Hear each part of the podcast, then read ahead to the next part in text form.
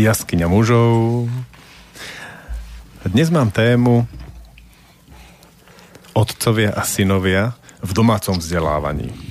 A na to mám úplne vynikajúce dve hostky, Terezu a Katarínu. Vítajte. Ďakujem. Ďakujem. Ahoj. Dobrý deň. My sme spolu strávili dva týždne tým, že sme skúšali deti v domácom vzdelávaní a zhruba 100 z nich bolo presne v tejto situácii takto. A zažili sme rôzne zaujímavé príhody tých otcov, tých synov. Nemusíme to ale stiahnuť iba na tých otcov a synov, tým ako si trošku prihrievam to, že sme jaskyňa mužov. Kľudne môžeme hovoriť aj o celých rodinách. Ale chcel by som ako vytiahnuť trošku ten aspekt, že ako aj v tých rodinách práve tých odvážnych, tých domácich vzdelávačov, ktorí robia určitú revolúciu tu u nás na Slovensku, fungujú práve tí muži a tí synovia popri tých matkách a cérach. Možno aj trošku to, že koho vidíte, že je to potiahol, také rôzne zaujímavé historky rôznych otcov, ktorých ste si všimli. Svojho času sme v škole mali taký rebríček, že populárnych otcov. Tak ja by som začal tým, aké sú vaše dojmy zo skúšania detí, ktoré sa učili pol roka doma?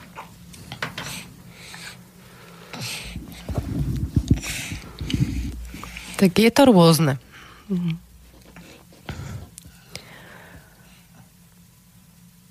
že keď si povedal, že tí synovia a tí, tí otcovia, tak uh,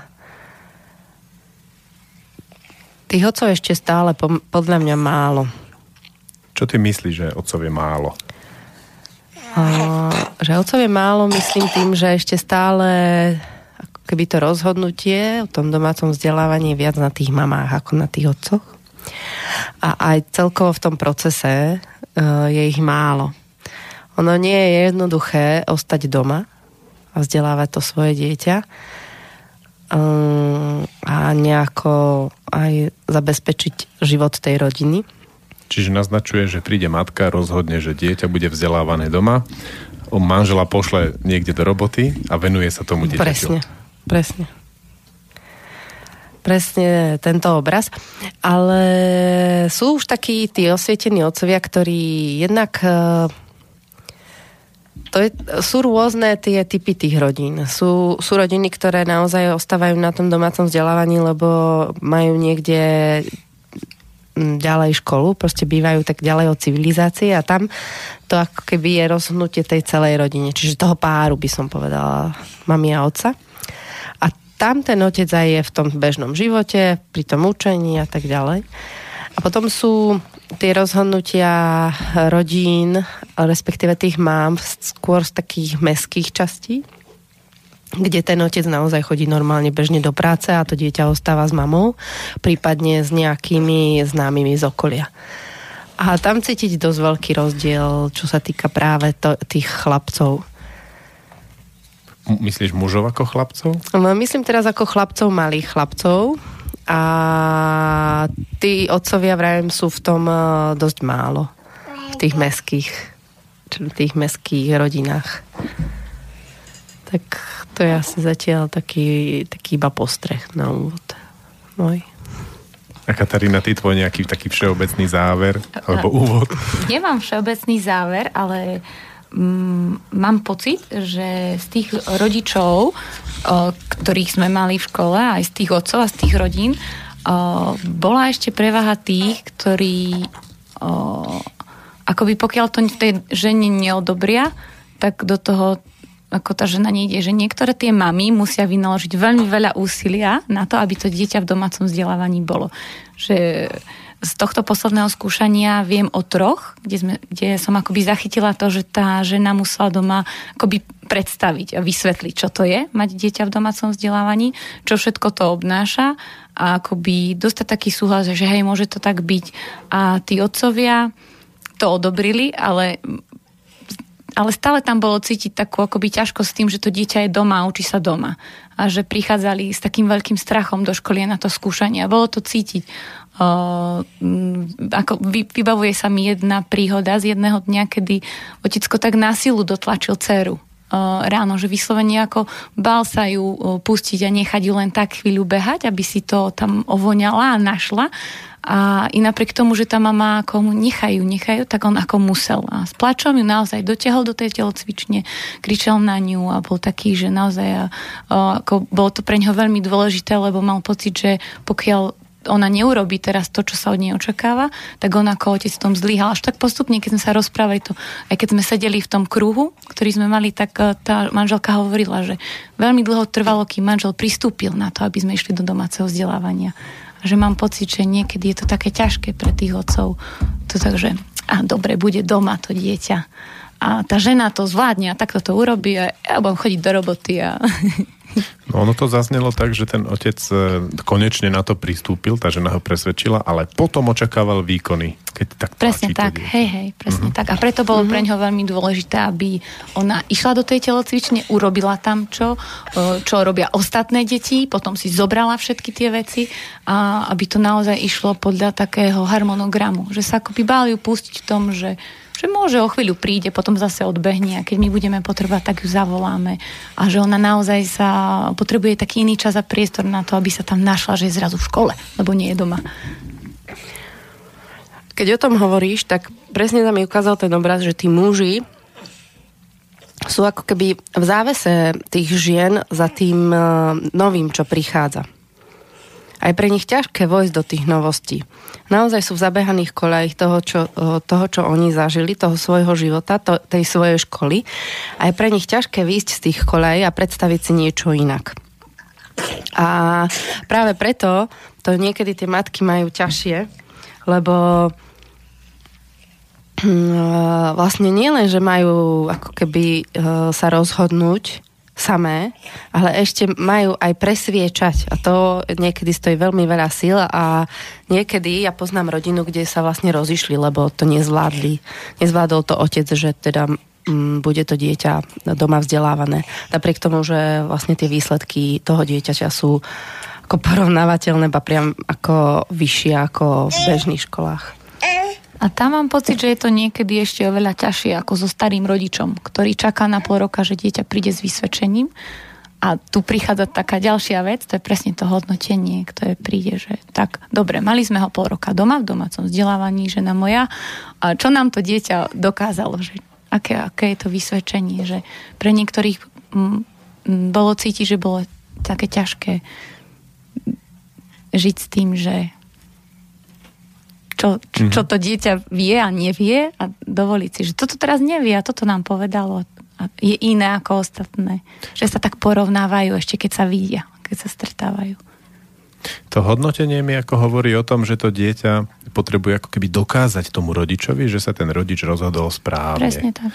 A čo to je, že ten rodič nevie sám, že či sa rozhodol správne, ale potrebuje na to potvrdenie od dieťaťa? Hmm práve ako t- ten eh, život okolo. Ten život okolo, ktorý je mm, ktorý je ešte v tom starom, kde je ešte veľmi málo, že dieťa môže byť vzdelávané inak ako v škole a dokonca, že to môže ísť tie impulzy z toho dieťaťa a nemusím ja ako nejaký vonkajší vplyv o, tlačiť na to dieťa. Tak eh, to okolie tak veľmi naštrbáva tých rodičov. A ja to vidím aj v našej škole, že keď ako sa niečo deje inak u nás v škole, tak e, hneď tí rodičia máme pravidelné kruhy a už to tam tie témy ako otvárajú a sa cez to dostávajú. Cez tie... A ako znie taká téma takého rodiča? Uh, najbežnejšie je, že príde dieťa domov alebo ku starým rodičom, alebo teda ku susedom a zrazu tam začnú vyberať tí susedia knižky a začnú čítať a teraz to ich dieťa to ešte nerobí. Nezaujímajú ho knihy, nech, nevie to prečítať, nevie písať. Teraz príde tak a teraz ten rodič tam tak sedí a je pre neho ťažké povedať, hej, nevie. Ešte neprišiel ten čas ale skôr práve vojde do toho, do, tej, do toho strachu, že aha, že oni to vedia a teraz uvidia, že moje dieťa to nevie, asi budem zlý rodič. A Toto sa veľmi často deje práve u týchto rodičov, ktorí sú na domácom vzdelávaní. A čo je pre nich ťažšie je, že tam ako sa nemá kto v tej chvíli o nich veľmi postarať. Čo ty myslíš, že... Postarať, že im pomôcť v tom dostať sa z toho. Dostať sa z toho, ako keby z toho strachu, ktorý vošiel len kvôli nejakému impulzu zvonka. Že neprišlo to, že teraz sme spolu, ja vidím, ako to dieťa prúdi, ako uh, presne tí, uh, tie deti, keď hovoria tie príbehy, ktorí väčšinou tých rodín, kde sú spolu, tie celé rodiny, tak on hovorí, že no, my sme išli uh, a vlastne otec e, doniesol vlnu a začali sme spolu plstiť. A teraz ukázal potom, a, e, ešte zobral šidlo a nakoniec som si ušil z kože aj púzdro. A teraz, no a ako si to šil? A teraz začal celý ten príbeh hovoriť o tom, ako s tým otcom to zobral tú ihlu a ako si vlastne šil taký, takú kapsičku. A, a že oni vidia, že to je v poriadku v tej chvíli, ale ako náhle sa tam dostane niekto, kto ich zneistí, tak vtedy by potrebovali iba povedať, že aha, že moje dieťa to ešte nevie, že, že robím niečo zlé a len to skrátka s niekým, eh, kto, kto ho, on ho nemusí presviečať o tom, že to je dobré, ale on to môže len niekomu povedať. A v tomto je to pre nich podstatne ťažšie ako pre rodičov, v, napríklad to u nás v škole, kde vlastne môžu podstatne častejšie hovoriť o tých ťažkostiach súvisiacich s tým, mm, s tou inakosťou prístupu k učeniu. Mm, a keby bol niekto, kto počúva práve a uvažuje o tom, či by dal alebo nedal dieťa do domáceho vzdelávania, vidíte z toho nejaký záver, nejaké odporúčanie? Že je dobré si to zvážiť určite. Zvážiť si, že do akej miery mám možnosť niekoho nájsť, s kým môžem zdieľať vlastne tie ťažkosti možno. Akože kto v mojom okolí je môj spojenec. Mm, napríklad. Mm-hmm. Uh, on ani nemusí byť spojenec, ale že dokáže vypočuť bez toho, aby mi dával rady a posudzoval ma. Čiže nejaké rameno, vrba, pri ktorej sa môžem vyplakať Presne. a vysťažovať a asi prejsť takými tými rozhovormi v tom páre, ak teda ako sú to rodičia, ak to nie je iba jeden rodič, ktorý sa rozhoduje. Z toho, ako si o tom hovorila, ale mi ale prípada, že e, ten otec tam niekedy býva ako také ďalšie dieťa, ktoré sa treba postarať. No to tak je. Že keď ako prišla tá prvá otázka tvoja, že tak poďme sa pozrieť na to, čo robia e, muži a chlapci v domácom vzdelávaní, tak ono to tak naozaj je, kde mm, teraz tým, že bolo ich dosť veľa, že je to fajn, že, že prídu na to skúšanie spolu napríklad. To je veľmi taký silný moment, že nenechajú naozaj, aj, aj keď ako nie sú úplne ešte možno niektorí presvedčení, niektorí úplne, ktorí prídu a podporujú to celé, vidia ako ten význam toho domáceho vzdelávania, ale aj tí, ktorí nie sú úplne presvedčení, tak prídu tam.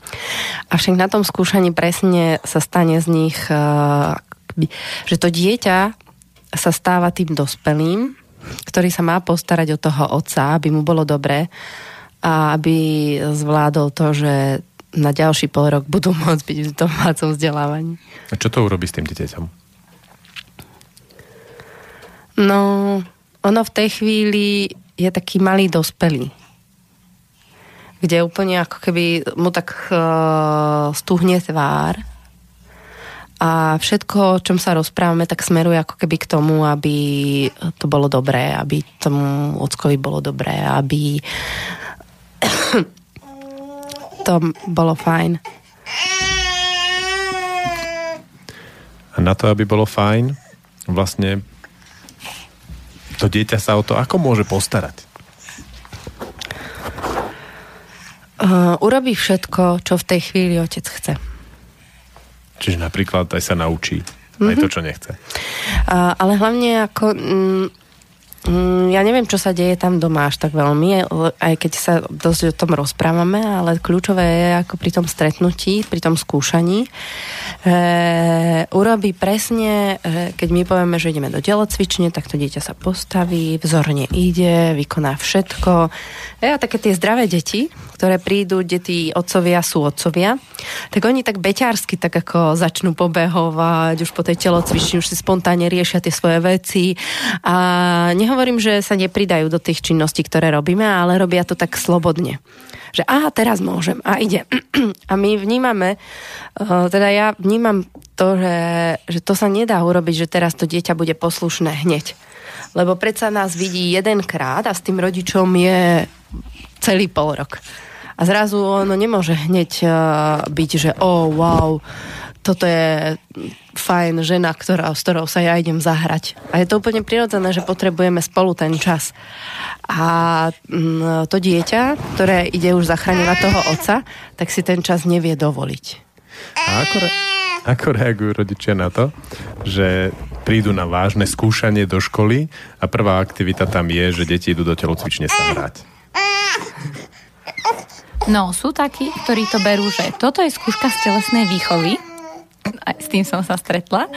A že vlastne naozaj niekedy tí rodičia, že poď teraz ťa idú vyskúšať z telesnej, budete tam robiť toto a to. A že vyslovene to majú ako to skúšanie. A uh, u tých, ktorí už u nás boli, uh, už vedia, že vlastne o, čo to, o čom to je. Že vlastne najprv sa musí uvoľniť to telo a že akoby ten rodič musí tak pustiť to dieťa do tej telocvične s nami, odovzdať tú dôveru a nechať ho ísť a chvíľu pracovať so sebou a že potom vlastne to dieťa zacíti tú slobodu a zistí, že to skúšanie že toto je to skúšanie, že to môže byť pekné, že to nemusí byť, že sú uložené stoly prekryté e, zeleným obrusom a vlajka na stene a že to môže byť iné. Takže uh, ja to vnímam tak, že tí, ktorí k nám prichádzajú uh, už druhý alebo tretí krát, už vedia, o čom to je a tí noví to majú ako skúšku z telesnej. Že ja by som to rozdiela zatiaľ do tých dvoch skupín, že nemyslím si, že niekto za tým má niečo iné, alebo neviem, čo by za tým mohli mať iné. Čiže je to taká skupinka nových, ktorí sú takí stvrdnutí a čakajú z každej strany nejaký... Ako... Že, je to skú... že všetko, čo príde, je skúšanie. Ano. Lebo my sami, aj tí rodičia sami, majú vlastne zažiť tú bežnú školu. Po. Pôjdeš do školy a už po tebe niečo Presne tak, vážne. sadneš si do lavice a presne tak to je. A to skúšanie evokuje to, že idem písať test. Nikto mi nesmie poradiť. Nič nesmie mať so sebou. Musím sa postaviť pred tabuľu. Všetci musia byť ticho. Učiteľka sa na mňa bude pozerať. Celá trieda sa na mňa bude pozerať. A, lebo bude tam sedieť nejaký rad učiteľov, a ktorí mi budú dávať otázky. Takže toto si myslím, že prebleskne hlavou komukoľvek novému, kto príde na, na to skúšanie. No niekedy sa rodičia, alebo teda tá verejnosť tak pozera na to, že tie deti v domácom vzdelávaní o niečo prichádzajú, lebo tie, ktoré chodia do školy, oni už sú hodené do studenej vody medzi tie žraloky a učia sa plávať. A tie v tom domácom vzdelávaní to majú len raz za pol roka. Ako to je? Joj. to bol taký ťažký lebo som si predstavila, ako prváka vlastne hodím a medzi žraloky a v podstate už má prežiť. Že vlastne na čo ho, už prváka. Vlastne ho zožerú. vlastne, hej. v podstate to dieťa naozaj neprežije. Naozaj. No nie. Keď si zoberiem bežnú školu, tak uh, ako to, čo, čo je v tomto detské a to je v tom, čo je v tom dieťati to naozajstné a to, to jeho, tak to naozaj neprežije. A čo potom ostane? Čo je tá šupka? No tá šupka je vlastne to telo. To je iba nejaký chlievik, do ktorého sa to dieťa tak práce. Lebo je niekoľko tých chlievikov. Jednotkári, dvojkári, trojkári, štvorkári a potom tí ostatní. Takže ono si nájde nejaký chlievik, do toho tak strčia a už ono si v tom chlieviku tak ide. A je veľmi ťažké sa z toho chlievika dostať. No a ako to majú tí domáci vzdelávači, keď prídu raz za pol roka? Boja sa tých chlievikov. To veľmi cítiť. Ale nie všetci. Uh-huh. Nie všetci. Preváha nich sa bojí. No ako je to urobiť teda dobre? Čo, čo môže rodič robiť s tým, že to dieťa vyjde s nejakou známkou? Že... že pre nich tá známka nie je dôležitá a že tá známka nehovorí o tom, akí sú učitelia a akí mm. sú rodičia. Že to sa nepotvrdzuje ako keby ten status toho ich rozhodnutia. Ale posudzuje ale ani nie, že posudzuje. To sa ukáže ten stav, že aha, to dieťa teraz je tu, tu. A to je celé. A to môže byť len taká informácia, ktorú si rodič môže a nemusí povzrieť. Väčšinou tí rodičia, ktorí už zvládajú povedať okolitému svetu, že mňa nezaujímajú, čo dostane moje dieťa, aké známky, si naozaj to vysvedčenie alebo ten výpis toho vysvedčenia nepozrú. A dokonca ho nekomunikujú s deťmi. A tie deti naozaj mm, Uh, sú deti, ktoré potom skúšaní, no čo, čo, ako, ako som, dobre som to vedel, dobre som to vedel. A ja sa tak pozerám, že oh, dobre, dobre. Že už aj ja začínam vlastne ako keby chytať ten uh, jeho ten feel taký, že oh, tak poďme na to zámku. Nabudiť ho športovcom. Presne. A sú deti, ktoré rozprávajú, ukazujú obrazy, čo namaľovali, ukazujú zošity, ktoré vypísali. A vlastne stačí to a im to naozaj stačí, že nepotrebujú, že áno, potľapkať, ani dokonca ani po chrbte. Im stačí to, že sa stretneme a že sú tam a oni to berú ako výlet a môžeme sa porozprávať, ukážeme spolu tie veci, pr- uh, porozprávame sa, čo vedia, čo, čo nevedia a hotovo. Naznačuješ to ľudské stretnutie, ale to je taká veľmi jemná kvalita vzťahu v porovnaní s tým, že dieťa príde, očakáva skúšanie, musí podať výkon a tak ďalej. To je veľmi hrubé. A ako sa dá vlastne z toho, keď príde tá skupina rodičov nervóznych s tými nervóznymi deťmi na to skúšanie, urobiť z tohoto jemné ľudské stretnutie? To je otázka pre teba. Ty pracuješ s rodičmi. Hej, to je v, v podstate... Uh, no mňa zaujíma, ako to robíte s deťmi. Uh, čo sme ako keby prešli tými, tými skúšaniami, tak sa nám ukázalo, že je dôležité, že naozaj príde najviac vystresovaný rodič. A to dieťa vidí a načíta si toho vystresovaného rodiča a hovoríš si, že aha, asi o niečo dôležité ide. Ono nevie, o čo ide ten rodič má nejakú len taký nepokoj v celom tele a aj by chcel sa uvoľniť a aj cíti, že by to možno mohlo byť fajn, ale niečo proste nie je v poriadku. A tak si spolu sadneme a my zoberieme deti práve preč od tých rodičov, aby ten rodič mohol sa pozrieť na to, čo je ten nepokoj v tom, tom jeho tele, v tom, v tom jeho postoji celom. A ako náhle uh, ono to ako keby v tej telocvični tie zmeny, čo tých rodičia prechádzajú si rozprávaním vlastne s tebou, tak sa to deje v tej telocvični. Naozaj prídu tie deti, ktoré slobodne si pohybujú sa, ale prídu deti, ktoré sú v takom krči a vlastne len tak utiahnu to, uh, čakajú, čo bude. A postupne uh, tým behaním a vyberáme činnosti, kde naozaj to je veľmi spontánne, kde netreba, aby rozmýšľali veľmi hlavou, kde čisto len potrebujú naozaj to telo. Um, a tým sa ako vypnú oni a cíti, že už aj rodič sa vypol a keď povieme, no dobre, tak si zoberte veci, čo nám chcete poukazovať, tak už, už prídu a už vlastne sú uvoľnení a už, už v podstate ideme v nejakom prúde toho rozprávania z tej telocvične, čo pokračuje v podstate ďalej už v triede. Takže... Ako to vnímaš ty, Katarína? Čo? To uvoľňovanie tých detí, ktoré tam prídu také napnuté a zrazu ako z toho urobiť to ľudské stretnutie. Napriek tomu, že prebehne to skúšanie, tak je to ľudské. No, pre mňa je veľmi dôležitá tá prvá časť ráno, že sa hneď stretávame všetci. My, učitelia, e, rodičia aj deti. A že sa predstavíme, že pre mňa je to veľmi dôležité, že vedia, e, akoby kto som. Že ja som tá učiteľka, s ktorou sa budú rozprávať, alebo hrať, alebo jej niečo ukážu.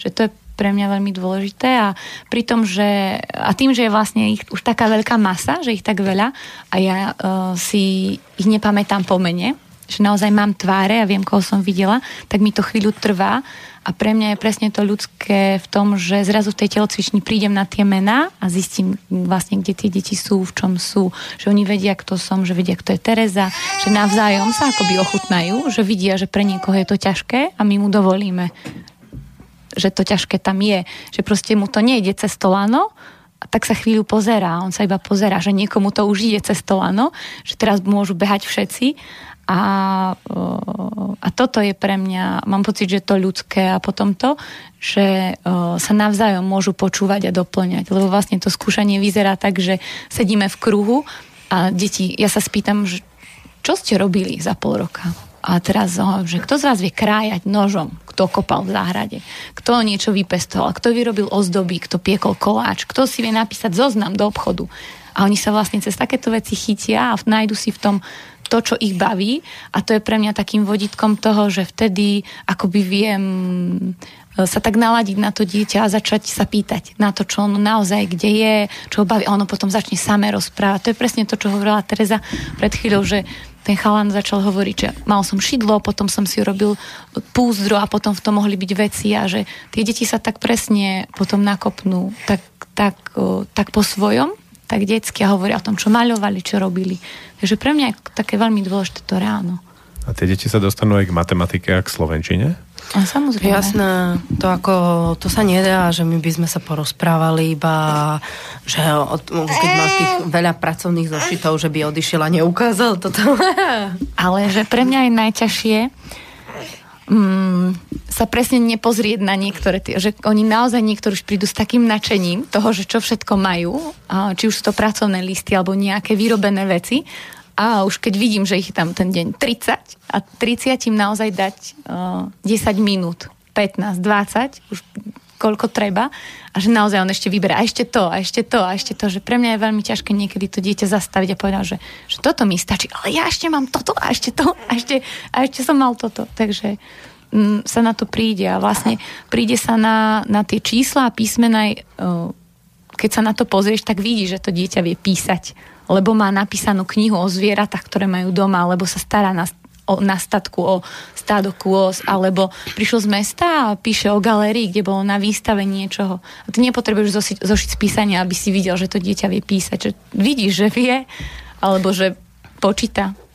Ako príde také dieťa na takú myšlienku, že si urobí takú knihu o niečom? Uh, presne mi to ako keby prišlo, hm, že sa mi ukázal taký obraz uh, tých synov, že, ktorí čo rozprávajú, tí chlapci. Že naozaj uh, ako muži, vy muži z tejto meskej časti alebo z, t- z tých miest uh, rob- a robíte veľmi málo vecí, ktoré sú vlastne pre deti ako keby zaujímavé. V kontexte toho, uh, že sú také skutočné, lebo keď rozprávajú, tak rozprávajú naozaj o tom, že ten tatko ide do práce alebo tatko príde a robí na počítači prípadne idú spolu na nejaký výlet. A to rozprávanie naozaj tých príhod alebo súvisiacich s tým otcom sú naozaj uh,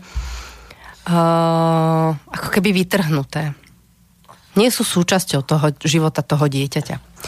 to, keď príde, keď, keď príde vlastne chlapec, ktorí žijú spolu, tak on začne rozprávať, myslím Láznik, tak on začne rozprávať celé tie príbehy, kde to je život. On hovorí iba svoj život a on hovorí vlastne, kde veľmi cítiť ako v pozadí toho otca, a samozrejme aj tú mamu. Má už ako uh, veľmi uh, veľmi taký jasný obraz o tých rolách toho otca a tej mamy.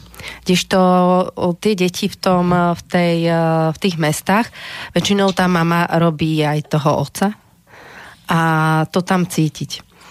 A, na, čo, na čom toto cítiť? Uh, keď, keď sa rozprávame o nejakých, keď hovoria nejaké príbehy, tak že naozaj, aha, že toto, keď to hovorí to dieťa z tej dediny, tak to hovorí, že to robí s otcom asi, asi neviem to presne pomenovať, ale keď si hovoria tie príbehy, ktoré tam sú, tak cítiť, že, že to dieťa povie, no tak hej, to bolo s mamou, alebo proste, že, že mu chýba ten otec tomu, tomu dieťaťu. A to je jedno, či je to dievča alebo chlapec. Na tých chlapcoch to v tomto období ešte cítiť, že, že že už by, už by mohol prichádzať. Hlavne, už ty máš tretiakov, štvrtákov, tam to mhm. je také už viac, ja mám prvákov, druhákov, tak tam ešte ako keby sa to tak hľadá, že či to naozaj je dobré, že ten otec je tak veľa v práci alebo nie. No a čo, som, čo sa týka tých knížiek, presne tie impulzy prídu, že vidíš knižku, ako Katuš povedala, že on si robí ako keby denník. A dokonca tam mal, že koľko nadoja, koľko vlny a tak ďalej. kde eh, on využije všetky tie svoje poznatky slovenského jazyka a matematiky, ale je to stále to, čo on robí. To, čo robí celý deň. Kdežto vlastne tie deti z mesta uh, ako povedal Katuš, ide do galérie. Hej, ale to nie je, že no tak budem si chodiť do galérie, lebo tak toto je. Ale proste, hej, že už v tej, galé, v tej galérii niečo ho chytí.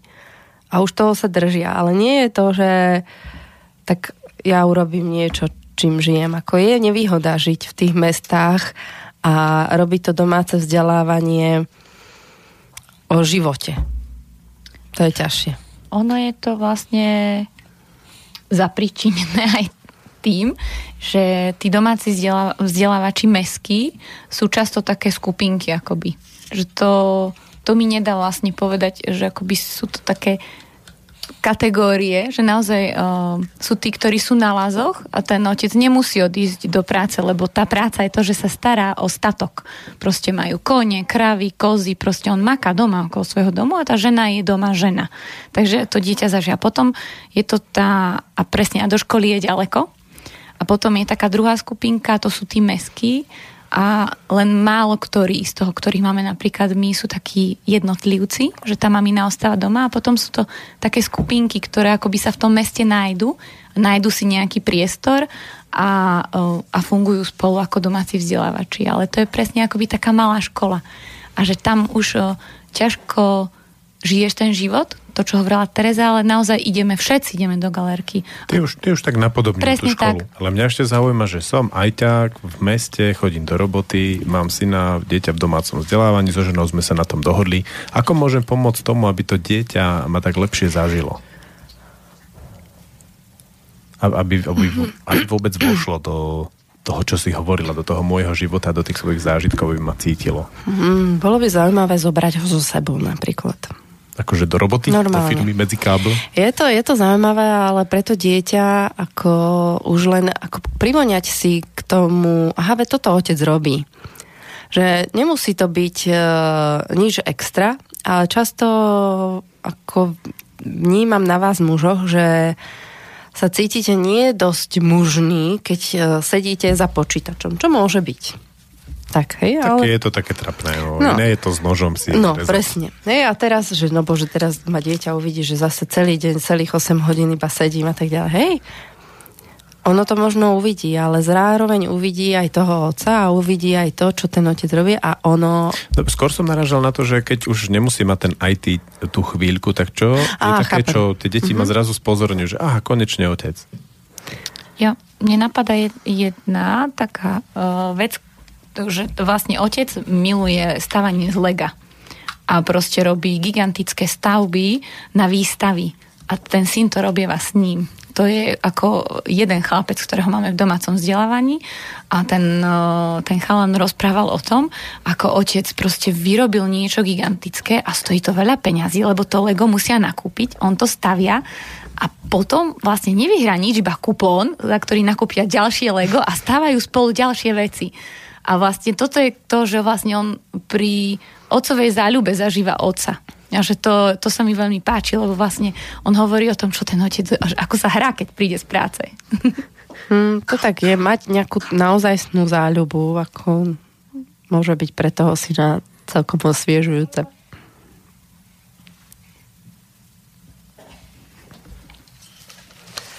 Kústva pán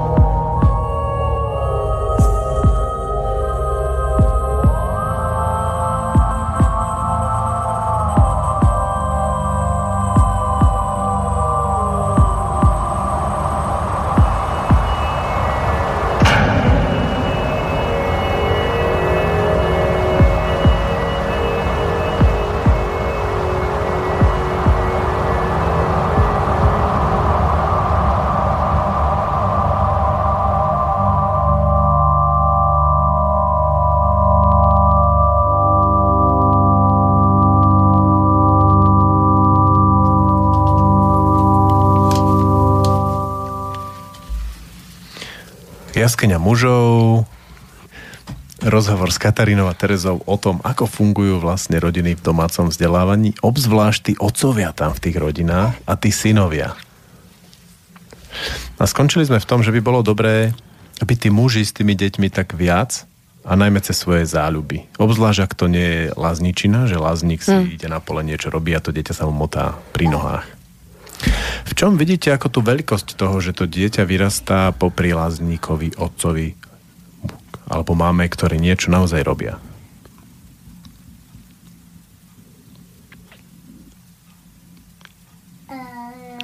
Ja mám pocit, že tak jednoduchšie dokáže uchopiť veci, ktoré vidí, že robia tí rodičia do toho učenia. Že vlastne to, čo vidí to, čo sa deje doma, to, čo sa učí, popri tom, ako sa motá na statku, okolo kráv, hoci kde proste, v kuchyni, tak vie pretaviť do tých vedomostí. Ani o tom, on o tom nevie. On to proste vie. Kdežto vlastne dieťa v škole ako to nevie chytiť, lebo to nezažíva, že musí sa to učiť. A že to, v tomto vidím veľký význam, že vlastne to dieťa nevie, že to vie, ale vie to. A vníma tie súvislosti.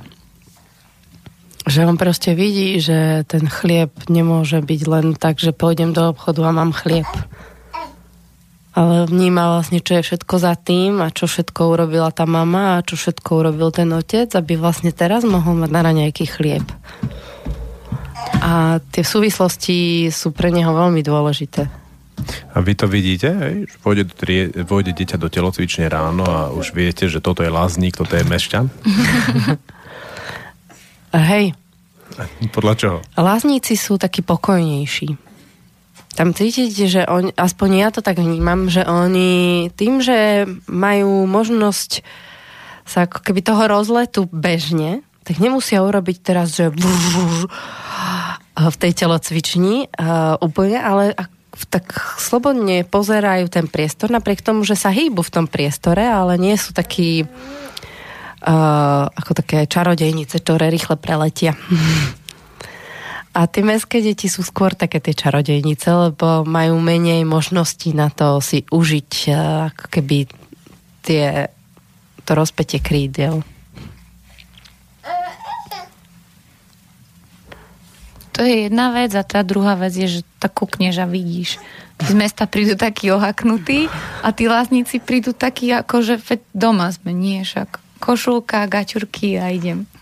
Alebo šaty, že že nepotrebujú akoby, akoby dať takú vážnosť tomu, že idú na skúšanie ešte tým, že sa inak oblečú. Proste je to pre nich tak, také bežné a ich.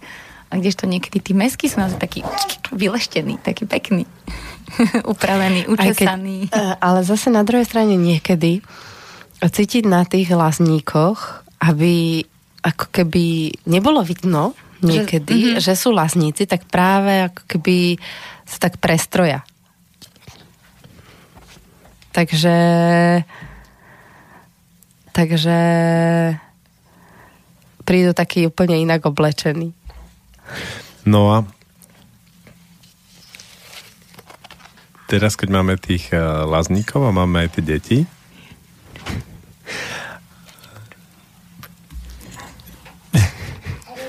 Aha. Malý lazník skúša. No otázka je, že má, máme tie deti z tých hlazov a máme tých mešťanov, hej? A teraz máme tých otcov. A je tu taký ten pohľad, ten romantický, mnohí mladí muži uvažujú o tom, že by išli bývať na dedinu a tam si založili nejaký statok a vychovávali tam deti a mali, mali rodinu a tak ďalej. Že aké to má podľa vás, čo vidíte na tom skúšaní, tie prednosti a nedostatky?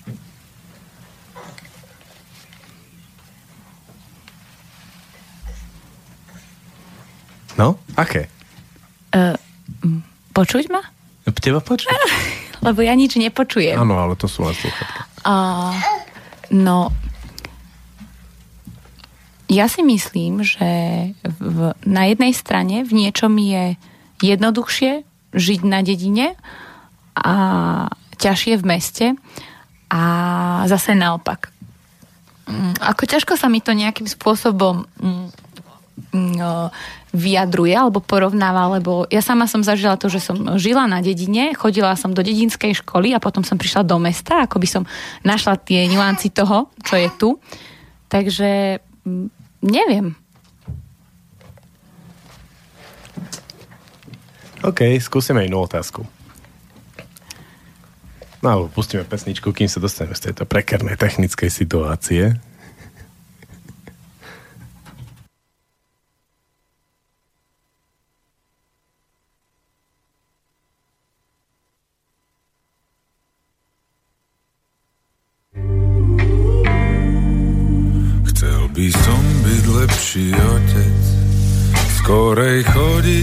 Ťa obliec do suchých nohavíc.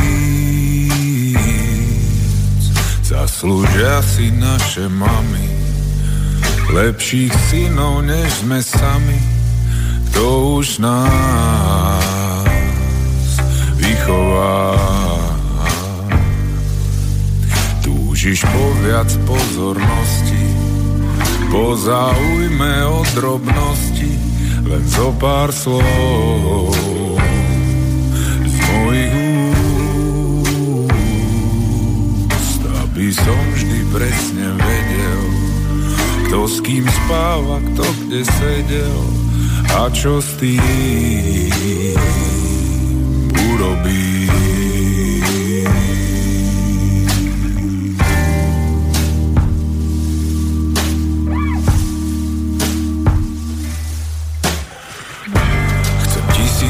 12 rúk, ťažko drúk a betonovú tvár.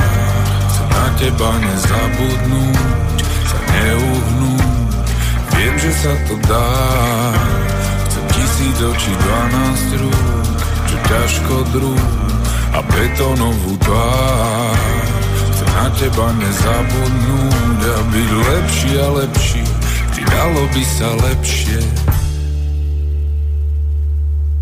Chcel by som to robiť správne, ale asi celkom márne. Čakám, kým sa polepším. Zatiaľ žmúrim, slepo strieľam, veci ničím ľudí zdieram, ani sám sa nešetrím.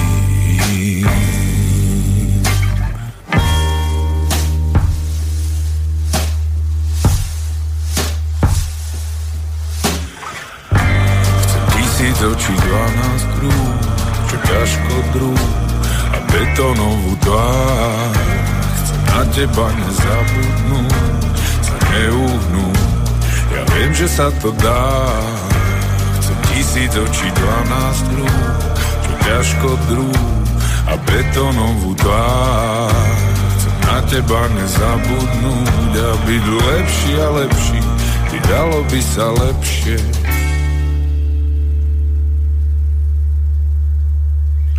Chcel by som byť lepší otec, skorej chodiť viac ťa obliec do suchých nohavíc. Zaslúžia si naše mamy, lepších synov než sme sami, kto už nás vychová.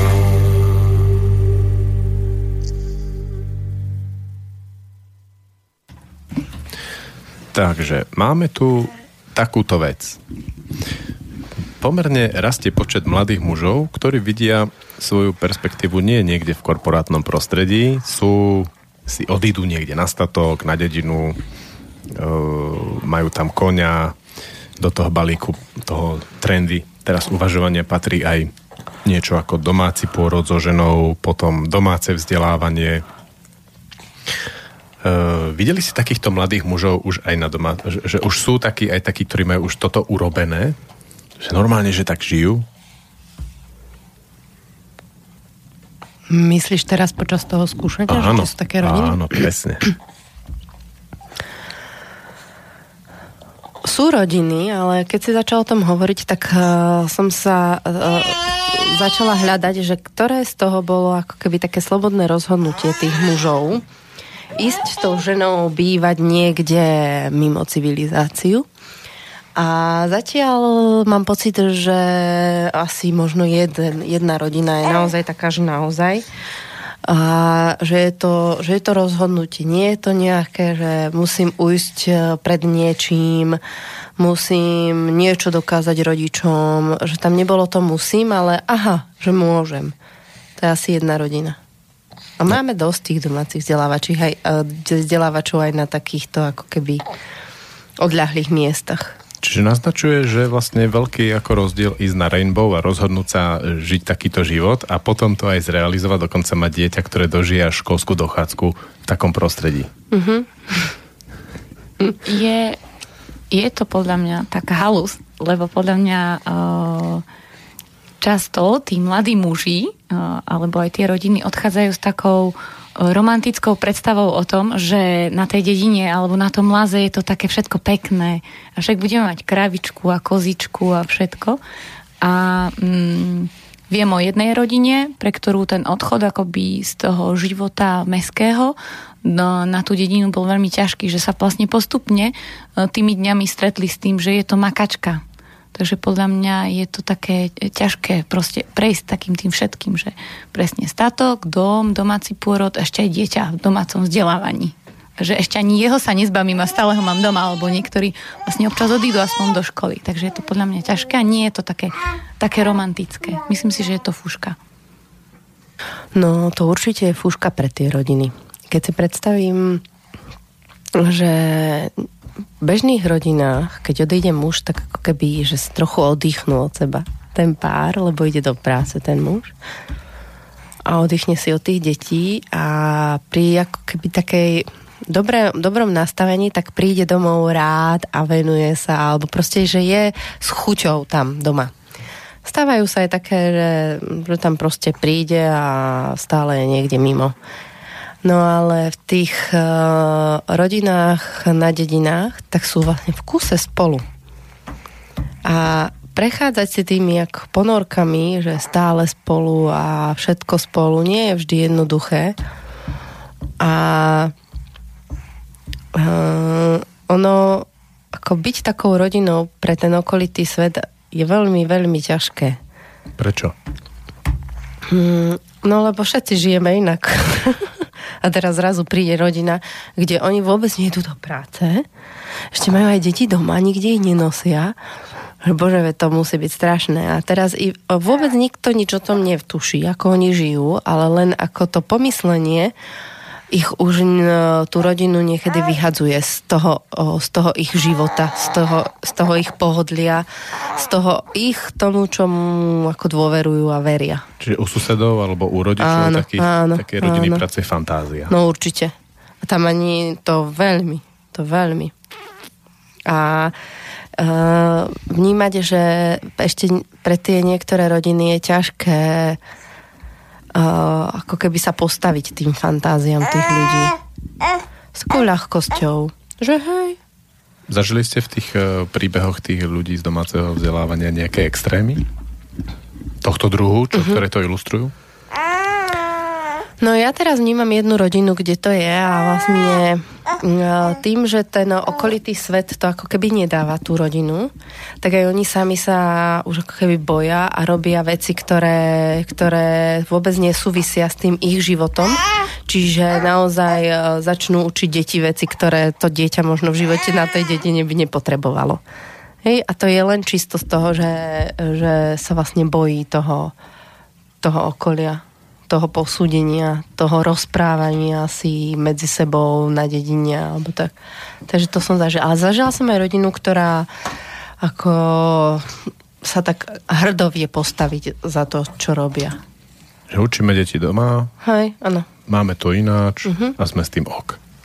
A je to už, že sa vie postaviť ako pár. Ako sa vie pár prejsť nejakými procesmi do takéhoto stavu? Ako to, ako to v tých príbehoch tých rodín je, keď ich sleduješ tak dlhší čas? Lebo viem, že ste v tom obidve najmenej tak 3 roky, možno štvrtý rok už. Videli ste nejaký taký vývoj takých rodín, ktorým sa to podarilo prejsť si spolu cesto?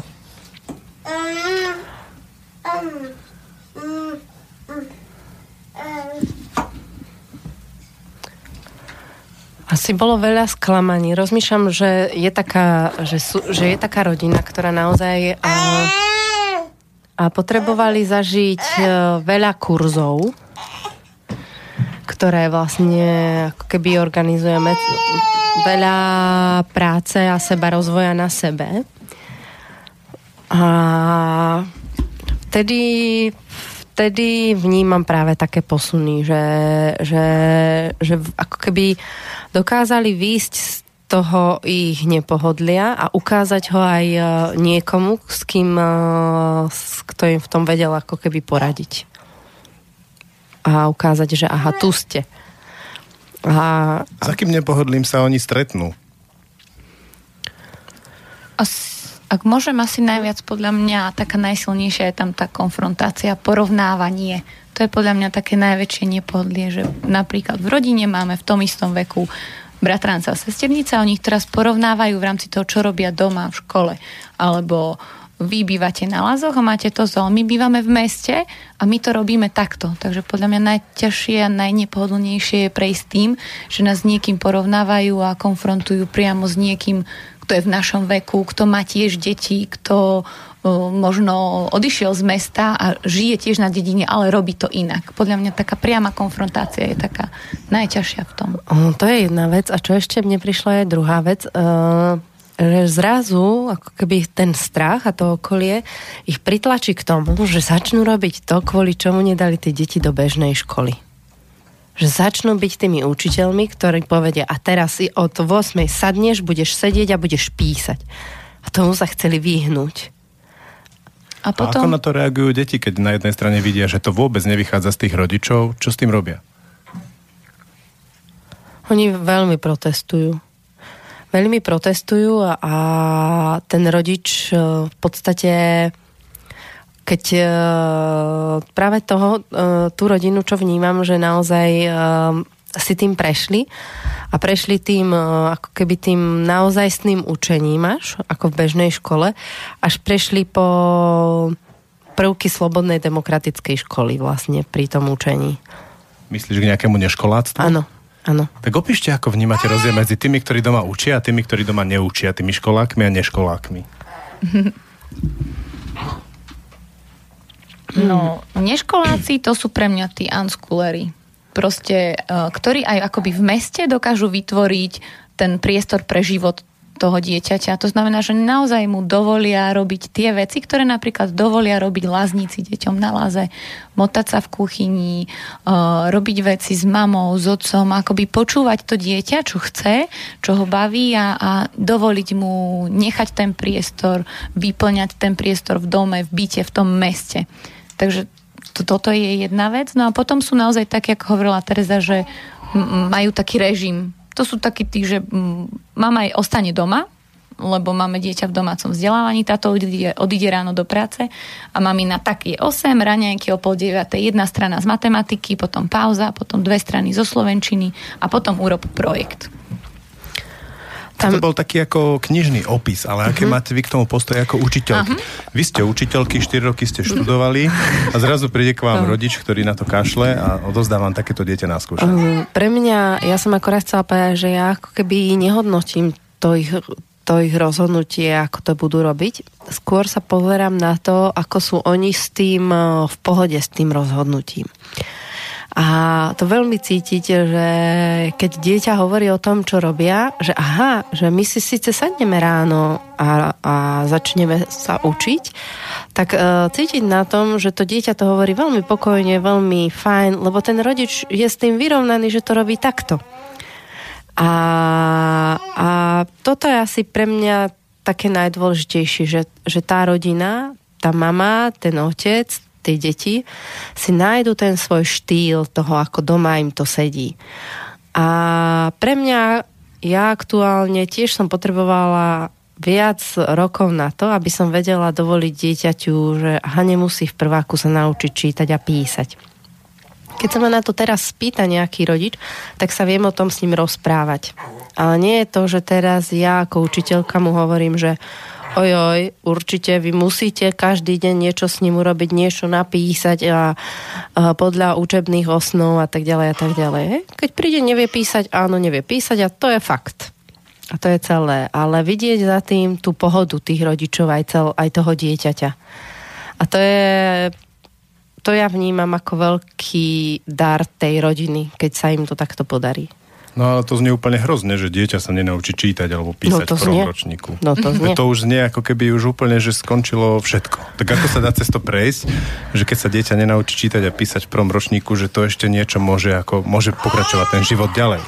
No to je práve, to je práve, čo ja vnímam, tá fáza tých rodičov, kde už je tá veľká osobnosť, veľký osobnostný rozvoj práve na sebe v tom, že, že sa pozrie ako keby už ďalej nie len iba na to dieťa, ale pozrie sa tak hore a uvidí, že aha, že tie možnosti uh, ako vzdelávať vlastne svoje dieťa sú rôzne. A začne sa o to zaujímať a zrazu zistí, keď aha, že, že on ešte, on, on, toto iba ja chcem teraz, aby to dieťa písalo. Aha, ale vidím, že ono tomu ide ťažko, naozaj to musím tlačiť, nie, že skúsim, čo sa stane, keď to nebudem robiť. A možno to urobiť týždeň, dva, možno mesiac, možno dlhšie, možno podstatne kratšie, ale zrazu to dieťa urobí niečo samé. A vtedy sa ten rodič toho chytí a ide a zistí, že aha, že ono to síce nevedelo pred pol rokom, keď to vlastne malo vedieť, a sa tak ubezpečí, že aha, že ja môžem dôverovať tomu dieťaťu, že ono to vlastne zvládne. A možno to nezvládne predpisovo vždy, bude mať možno horšie známky, ale ja som si našla tento štýl a ten mi sedí ako rodina. Ale tam je podľa mňa dôležitá ešte jedna vec a to je to, že ten rodič nechce, aby to dieťa zažívalo školu, ako to zažívalo on že proste nebude chcieť od dieťaťa, aby tá škola pre ňo bola presne tým, čo on mal, keď bol dieťa. To je jedna vec. A že učenie nie je len to, že má zošita knihy, ale že vlastne učenie začne vnímať v takom veľmi širokom spektre tohoto, čo dieťa robí. Že učením môže byť aj to, že sa bude dlho hrať s legom, alebo že to, že bude s mamou krájať, že to budú také iné veci, ktoré to dieťa robí, že to všetko môže byť učením tam vidieť pri tých rozhodnutiach rodičov, ktorí sa rozhodnú ísť na domáce vzdelávania, vnímam na takých viac aspektov. Jeden aspekt je, že nesúhlasím s tým, s to školstvom. Je celé zlé. Budem si to robiť sám. Netuším ako, ale radšej si to urobím sám. Hej, ako keby taká revolta, taký truc. Potom sú, že aha, že síce mi niečo nesedí, ale mm, viem, že by to dieťa ako spolu by sme to zvládli, ale cítim, že, že môžem to ako keby ponúknuť inak a zaujímam sa o niečo, ako, aké sú iné možnosti toho vzdelávania. To je ďalšia skupina a tá, čo je zaujímavé, sa rozrastá, že, že ako keby ten iný prístup učenia, že nie je to len ten truc, ale už hľadajú tie iné možnosti. A ďalšia skupina je, že moje dieťa má nejakú ťažkosť bežnú školu nedáme. Nechajme si ho radšej doma. To je ďalšia skupina. Uh, s nimi sa teda komunikuje rôzne s tými skupinami. Čo ale dôležité je, že keď oni prídu, tak uh, uh, že, že ako náhle ja ako učiteľ by som chcela dostať nejakú skupinu niekde, tak e, to celé môže dopadnúť veľmi zle pre tú, pre tú celú rodinu aj pre to dieťa. Avšak e, keď sa iba rozprávame a zrazu prídu nejaké vnútorné impulzy tých rodičov na zmenu, tak to už je také veľmi ako otvorené. A ja som otvorená všetkým tým rodičom, ktorí majú chuť e, sa spolu podieľať na tom, ako urobiť to vzdelávanie inak, ako pomôcť. Tak by som to povedala. Mne napadá ešte podskupina skupiny a to sú rodičia, hej, to sú rodičia, ktorí akoby dali dieťa do, do školy a počas sa zistili, že uh-huh. to tamto dieťa nedáva, že to vlastne nedávajú ani oni a vtedy prichádza rozhodnutie zmeniť školu. V ich okolí nie je akoby škola, ktorú, ktorá by naplňala tie predstavy a potreby ich a preto si vlastne dieťa nechajú v domácom vzdelávaní. Teraz je dosť veľká taká diskusia celospoločenská o domácom vzdelávaní. Dokonca sa minister e, pomocou tých jeho ľudí, ktorí vytvárajú zákony, hľadá tú formu domáceho vzdelávania, čo by tam bolo dobré.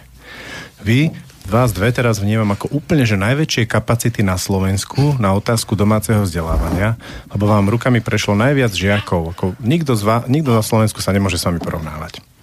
To ako, teda nie. To teda nie. Oh, to je jasné. To. Ako by ste nastavili pravidlá pre rodičov v domácom vzdelávaní? Pravidlá pre... Na Slovensku. Uh-huh. Ale voči rodič škola, alebo...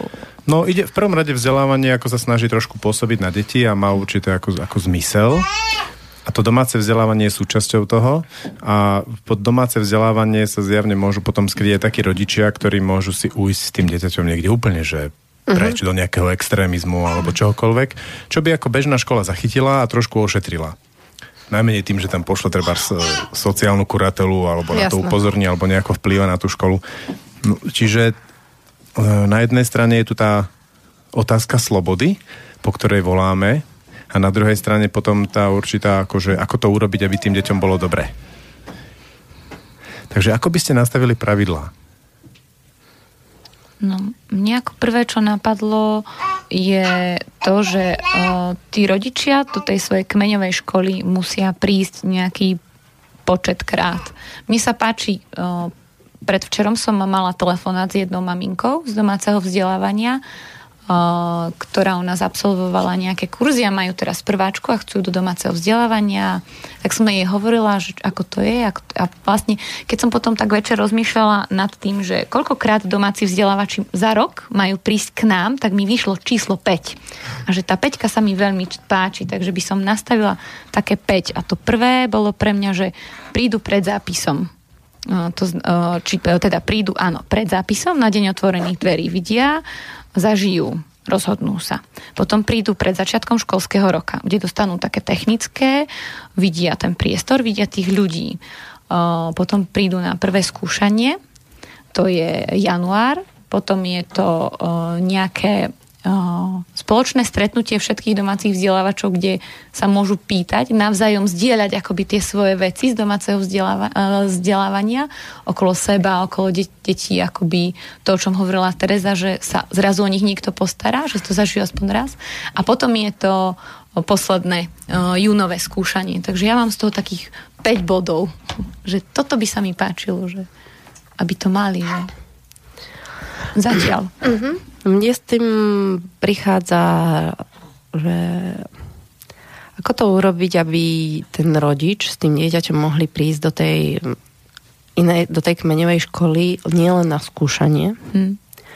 To by bolo zaujímavé, aby naozaj aj tá škola spolu, aby to nebolo, že Uh, že aha, že prišli teraz tí, ktorí vlastne ako keby nám konkurujú, aby sme sami učitelia dokázali ako keby cez to preniesť. Že toto je ten môj kolega, ktorý to robí nie tu v škole, ale doma. Narážaš na tú osobnosť, e, osobnostnú takú žiadlivosť učiteľov niekedy uh-huh, smerom uh-huh. domácim vzdelávačom. Áno, áno, uh-huh. áno. A zároveň, aby to, to stretnutie tam mohlo prísť tých, tých rodičov s tými učiteľmi a tie deti navzájom mimo skúšania. Uh... Aký druh akcií je dobrý? Kde uh-huh. je mhm. dobré to spájať? Treba z tie školské deti s tými, s tými domácimi a s rodičmi? Um, ja keď si totiž to predstavím, že by to malo byť nastavené ako keby globálne pre celé Slovensko a pre všetky školy, tak uh, je mi to ťažšie, ako podstatne ľahšie sa mi to tvorí pre našu školu. Čo je ale úplne iné. Áno, ako... presne tak. Čiže preto sa mi ťažšie hľadá tá odpoveď, ktorá, ktorú ako keby by som, aby to tí domáci vzdelávači nemuseli byť v nejakej jednej kmeňovej škole, ktorá im dovolí, ktorá im dovolí to robiť vlastne aj v to vzdelávanie inak uh, ľahšie, ale aby mohli byť v bežných školách, ktoré budú tiež tomu domácemu vzdelávaniu otvorené, lebo to bude presne, bude to pre nich ľahké, čitateľné a nič sa za tým nebude eh, ako keby zahmlievať a kryť. To bude ako keby z pohľadu tých učiteľov aj tých riaditeľov bežných škôl. Takže preto to ako keby tak eh, hľadám, že ktorá mm, akcia alebo čo by to mohlo byť. taký deň otvorených dverí, kde sa stretnú tí... To mi príde také celoslovenské, také najjednoduchšie. No, je problém strčiť dieťa z domáceho vzdelávania teda na týždeň raz za rok do školy? No, neviem, ako to je. Ku nám nie. Ale neviem, ako je to na bežnej škole. Tak, uh, no, Nevieme si to predstaviť vo všeobecnosti, lebo nič také neexistuje. No, Každý no. učiteľ je iný, každá hej, škola hej, je iná, hej? Ale to by, to by sa mi presne páčilo, že, že, že sa spolu ako zažijú tie deti navzájom, tie, to dieťa z domáceho vzdelávania, keby s tými spolužiakmi z tej bežnej školy, ktorú má tú kmeňovú. To mi príde ako veľmi uh, veľmi bezpečné aj pre tých domácich vzdelávačov aj pre, pre tú školu bežnú, aby v podstate videli, že aha, že naozaj niečo sa deje a mali možnosť sa rozprávať možno s nejakým ak majú nejakého špeciálneho pedagóga alebo skôr nejakého psychológa o tom, čo vlastne robí ten rodič spolu s nejakým tým učiteľom toho istého uh, ročníka, v ktorom má vlastne ten rodič na domácom vzdelávaní to dieťa. To by bolo zaujímavé, ako keby, aby to bol taký podporný rozhovor toho, čo, čo robia oni doma, čo on robí v škole a možno si tak hľadať tie spoločné skúsenosti. Čiže v princípe zdieľať. navrhuješ, aby vlastne nejakým spôsobom viac fungovali tí domáci vzdelávači so školou spolu mm-hmm. na určitom druhu akcií. No, uh, no áno ak by, ak by to malo ako keby smerovať k tomu, aby sme sa zbavili toho strachu z tých domácich vzdelávačov, tak určite áno. Určite potrebujú aj oni ako keby výjsť z, tej, z toho domu že, že tam potrebuje byť vzájomná, vzájomný ten krok vpred. Nemôže ho urobiť iba škola. Potrebuje ho urobiť aj ten domáci vzdelávač. Že napriek tomu, že možno nesúhlasí celkom s tou bežnou školou a tak ďalej, že čo sa tam deje, ale ako keby sa dostať cez to, že teraz ja nebudem mať dieťa tam, ja iba idem e, urobiť ten krok, aby vlastne sme sa mohli stretnúť a aby to moje dieťa mohlo byť doma vzdelávané. Tieto, ktoré sa rozhodli, budú v škole, ale že je to v poriadku. Čiže to určite treba ako nájsť tú cestu, ako, ako sa stretnúť a urobiť ten krok v predaj školy aj ako tie rodiny. Si otvorila tú otázku prekonávania strachu. Mňa zaujíma e, takáto tiež politická otázka um, skrz možno Európsku úniu alebo našu kultúru alebo neviem čím to je. Máme stále vo všetkých oblastiach viac a viac pravidiel, lebo máme obavu, že aby sa tam nestalo niečo zlé. A teraz e, v tom domácom vzdelávaní sú pravidlá veľmi otvorené, úplne že krásne, veľmi, veľmi slobodné a otvorené. A moja otázka je, či ste tam zažili nejaké patologické veci, ktoré boli úplne že ďaleko za, za hranou a preto by bolo treba vytvoriť viac pravidiel na to domáce vzdelávanie. Ja vôbec. Ani ja. Nie. Čiže normálne, že anarchia a napriek tomu, ako to ľudia robia v poriadku? Hmm, oni majú nejaký plán a to je dôležité že ona, každá tá rodina a má svoj plán. Napriek tomu, že ich bolo možno viac ako 100. Čo myslíš plánom? Lebo to trošku zaváňa, že plán ako na učenie vedomostí. Uh, plán toho, ako to idú robiť. A to je podľa mňa dôležité. Že Ale tá... nemyslíš na papieri? No nie. Uh-huh. A, a to je dôležité, že oni vedia, že čo chcú. A keď ako keby príde ten rodič, ktorý vie, čo chce, a ponúkne to tomu, tomu riaditeľovi, tak ten riaditeľ sa môže o to oprieť. Ale nemusí to mať každý rodič rovnako. A to je pre mňa asi dôležité. Že práve tá sloboda v tom domácom vzdelávaní je že mne sa páči, že oni to robia rôzne a každý, každý z nich to urobí inak po svojom a každé to dieťa príde s niečím iným. Že toto, je, to, toto mi vlastne sedí a urobiť to tak, dovoliť im nechať ako tú slobodu a pre, práve, aby sa tá škola, škola cítila bezpečne, iba oni vedia o tom, že ako to je čo chcú. A Katarína, ty si zažila niečo patologické, čo bolo začiarov v tejto anarchii dokolo domáceho vzdelávania? Mm, nie. A ja napríklad ani nemám pocit, že by to bola anarchia. Hmm. Že ja mám pocit, že ešte... No rozhodne to... je tam menej pravidiel ako okolo pestovania uhoriek v Európskej únii. To je, áno, ak sa na to pozrieš takto, tak áno. je, je toho menej. Ale mm, že mne sa tak tlačí do hlavy, že ako to proste urobiť tak, aby, uh, aby tých domácich vzdelávačov naozaj bolo napríklad toľko, koľko je vo Francúzsku, alebo aspoň v Čechách, alebo nebodaj v Amerike.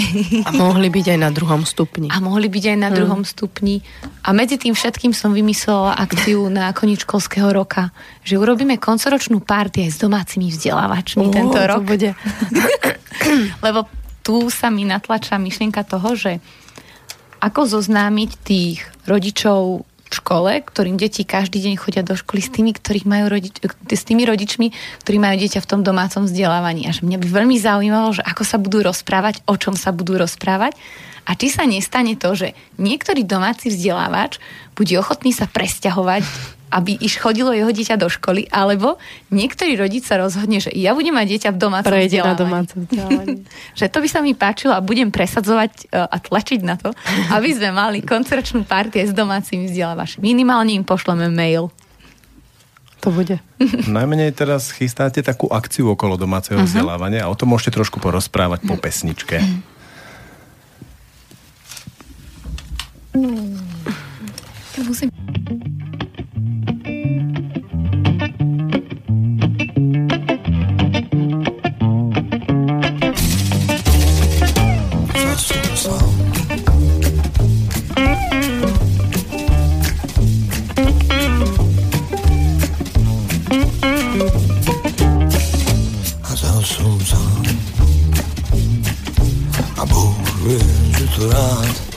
práva. Tuším, nevidím tvoju tvár. Lebo som sám a nevidím, a nevidím tvoju tvár. A Boh vie, že ju rád, rád mám. A tuším, nepočujem tvoj hlas. Lebo som sám Nepoczułem, poczułem tvoj hlas. A Bógły, ho rahat, rad mam A duszy nie poczułem twój kryk Został, ale poczułem Ja Diabata gadło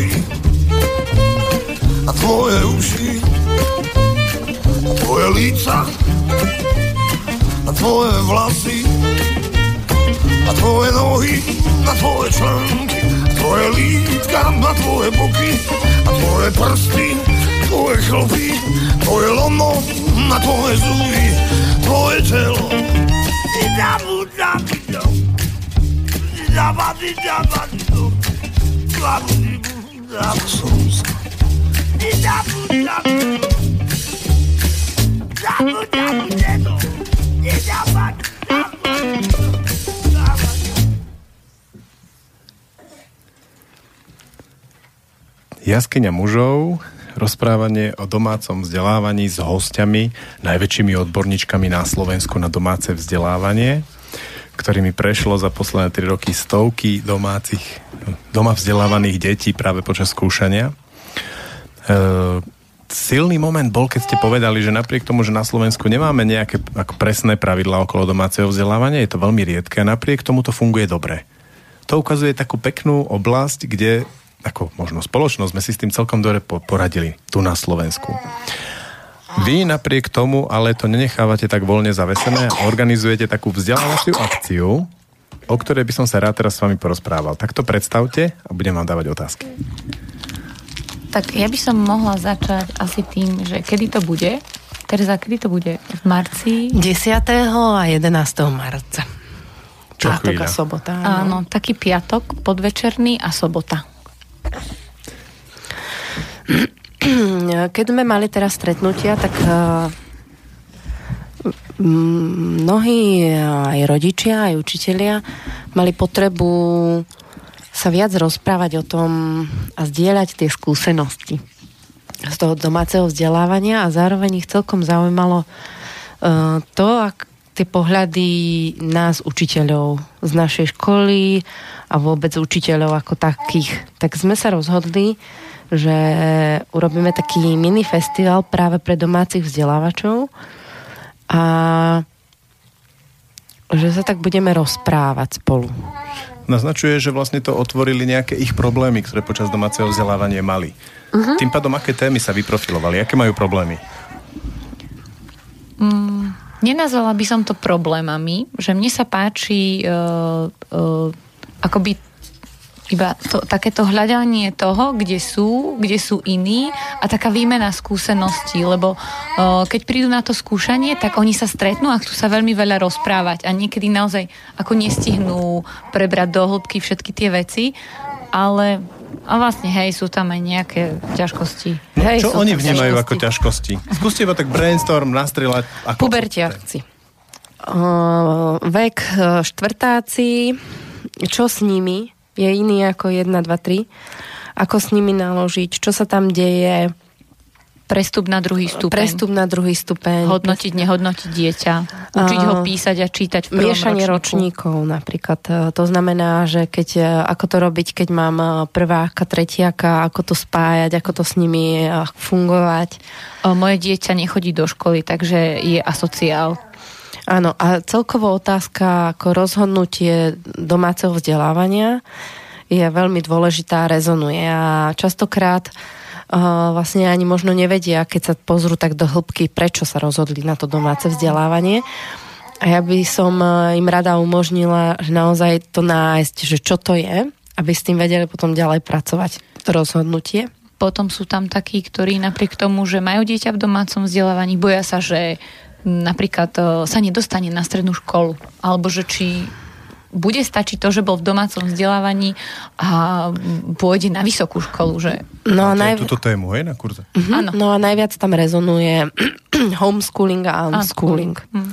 A že ako to urobiť, aby naozaj v tej spoločnosti, napriek tomu, že tam bude ten unschooling v tej rodine, to znamená to neučenie, tak eh, že to bude v poriadku. A vy viete, ako to urobiť? Ja hej? poslala si už mail. Takže na kurz vlastne prídeš a Ešte povieš, nie. píšte si poznámky. Bod jedna, musíte urobiť toto. Presne, presne. Nie, nie, nie je to... A mám po, nie, ani, my, sme to, my sme hľadali tú formu spolu. My sme si tak sadli aj učiteľky a vlastne prizvali sme do toho aj učiteľky, ktoré akoby s nami nespu, ne, nepôsobia priamo v tom skúšaní, ale vidia a majú také vhľady do toho a m, majú možnosť sa pridať kde vlastne my o, počas toho skúšania, alebo aj potom často s Terezou hovoríme, o, že aké to je, čo tam je, čo sa deje, lebo naozaj ako prichádzajú s novými podnetmi tí rodičia, alebo s novými ťažkosťami, nápadmi, s čímkoľvek. Takže o, boli do toho vtiahnuté aj iné učiteľky a mm, zatiaľ to nemá nejakú pevnú štruktúru toho, že všetci domáci vzdelávači si sadnú a my im nadiktujeme, že takto to bude, ale mm, je to niečo medzi takým rozhovorom o samote, ak niekto má potrebu až tým, že v kruhu medzi všetkými môže povedať, ako tie veci má, prečo ich tak má, má možnosť ísť do hĺbky a má možnosť sa pýtať priamo tých učiteľov od nás zo školy, ako to robia s miešaním tých ročníkov. Je tam kolegyňa, ktorá ponúkla, že ja, ja, ja poviem o tom, ako je to s pubertiakmi a s, s týmto vekom. Potom je tam kolegyňa, ktorá si zobrala, že ja viem povedať, ako to urobiť tak, že vlastne nechať to dieťa napríklad do toho veku troch rokov, bez toho, aby ste tlačili a báli sa toho, že naozaj nebude v treťom ročníku ešte písať a, uh, a čítať. A vlastne takou prvou kľúčovou vecou podľa mňa je ten, to piatkové stretnutie, kde sme sa, ako, aspoň ja mám pocit, že sme sa tak dohodli, že naozaj bude položená im otázka, že prečo máte dieťa v domácom vzdelávaní. A vlastne toto tak odpálí. Na úvod by som sa rada, aby sme sa spolu zahrali, mm-hmm. Lebo to bude možno také práve na uvoľnenie. Potom prídu prednášky a rozprávania a diskusia, presne kde bude téma a my môžeme hovoriť o svojich skúsenostiach, oni o svojich a môžeme sa si veľa zdieľať. A potom prídu tie rozhovory večerné. A tu je... Hlboké. To je, mne sa páči to, čo si povedala, že o, presne, že to nie je manuál, že my naozaj im budeme iba rozprávať o tom, čo robíme, ako to robíme, ale nie preto, aby sme im dali o, recept, ale aby sme im povedali, že takto to ja viem a toto, toto takto funguje mne. A takto som to skúsila a zažila. Tam zarezonovala tá otázka toho rozhodnutia, tá tak znela veľmi ako dôležitá. Prečo je také dôležité vyjasniť si, prečo vlastne do toho domáceho vzdelávania som s rodinou išiel? Čo ja vnímam je, že od toho sa v podstate odvíja celý ten postup toho, ako to v tom eh, domácom vzdelávaní potom ako je. A to rozhodnutie je dobré vedieť, že ja iba trucujem. Že ako pubertiak, Áno, dospelý zobral rodinu tak, do domáceho vzdelávania na trúd svojim Áno, rodičom. na trúd svojim rodičom, alebo okolitému, alebo niekomu na trúd. A, a, a nájsť to, že kvôli, kvôli komu a tak ďalej. A to si myslím, že, že môže veľmi pomôcť práve tým, tým rodinám. A zároveň je dôležité je ako keby také dôležité si uvedomiť aj, aha, že je to iba moja zlá skúsenosť zo školy. Je to iba to, že sa bojím, že to moje dieťa sa nebude vedieť adaptovať v bežnej škole. Alebo že naozaj niečo v tých bežných školách nie je pre moje dieťa a naozaj vnímam, že, že to môže zažiť to dieťa inak.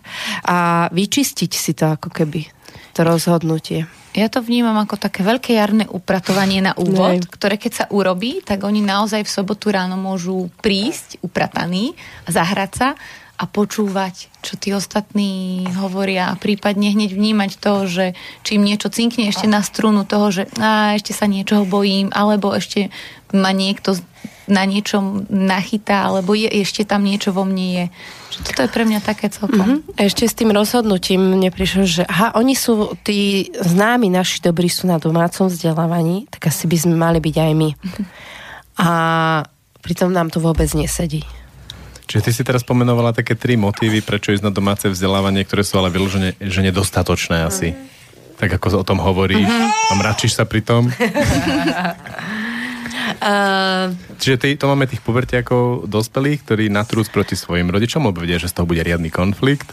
Potom tu máme tých, ktorí sa e, nemajú dobrú skúsenosť zo svojej vlastnej základnej školskej dochádzky a chcú si vyliečiť cez svoje dieťa v domácom vzdelávaní. A tretí sú...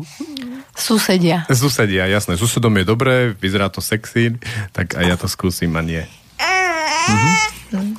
No a ako potom vyzerajú tie dobré dôvody, prečo ísť do domáceho vzdelávania?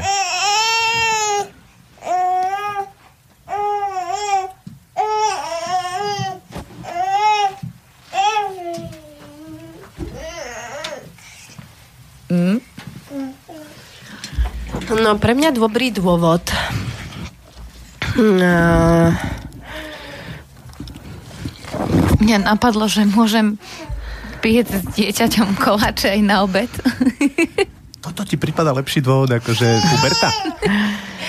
Uh, to ináč z ďalších dôvodov je, že nedokážem opustiť svoje dieťa. To je tiež ešte zaujímavý oh, dôvod je... na ako domáce vzdelávanie a že nedokážem ho odstrihnúť a dovoliť mu vyletieť. Takže už máme štyri, ale sa, zatiaľ samé ne... Poďme na tie pozitívne. Ja takto, že asi by som ich ja nebrala ako negatívne a pozitívne. Sú to rozhodnutia. A len ja potrebujem objaviť ten motív toho rozhodnutia. A keď, e, lebo ja si myslím, že aj ten, ktorý trucuje, tak on niekde v hĺbke vníma to rozhodnutie, že, že to potrebuje to s tým dieťaťom urobiť inak. Ale to prvotné rozhodnutie je ten truc. A ako sa dostať cez ten truc, aby, aby tie ťažkosti, ktoré budú prichádzať, lebo keď ja sa rozhodnem z trucu, tak vždy budú tie konflikty s tými rodičmi alebo s tým okolím a budú prichádzať, lebo proste ja ich potrebujem. Ja ich musím živiť. A tým pádom to domáce vzdelávanie sa neupriamuje ako keby na to, na to domáce vzdelávanie, ale skôr na to, čo sa deje mimo tých, tie konflikty a tak ďalej. Taká rodinná terapia vlastne. Áno. Takže len to, aha, že ak tu je fáza, že teraz domáce vzdelávanie bude pol roka rodinnou terapiou, tak OK, bude rodinnou terapiou a možno potom ostaneme na domácom vzdelávaní alebo neostaneme. Ale uh, to rozhodnutie sa ako keby vyčistí.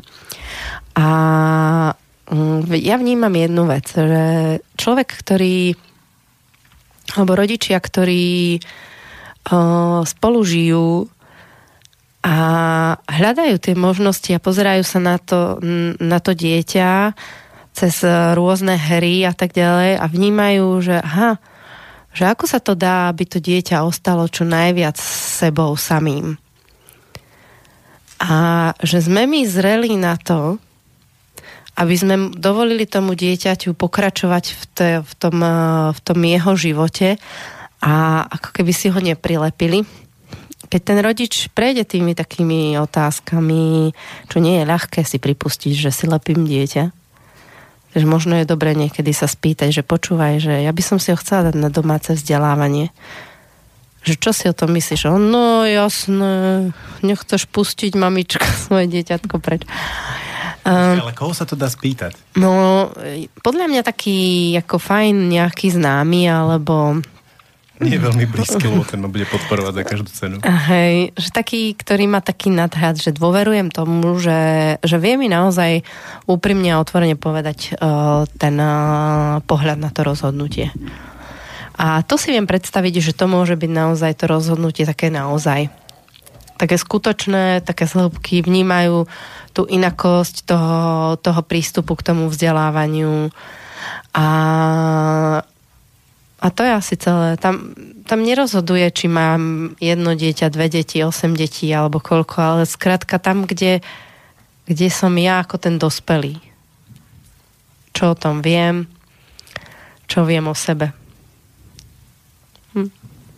Do tejto zaujímavej odbočky sme odišli od témy vlastne, čo bude na kurze. Čiže naznačujete, že uh, pôjdete do procesných takých dielní, kde naozaj bude možno aj riešiť terapeutické veci? No práve ten prvý večer by sme to urobili takto do procesných, že to budú také malinké dôverné kruhy, ktoré budeme viesť my.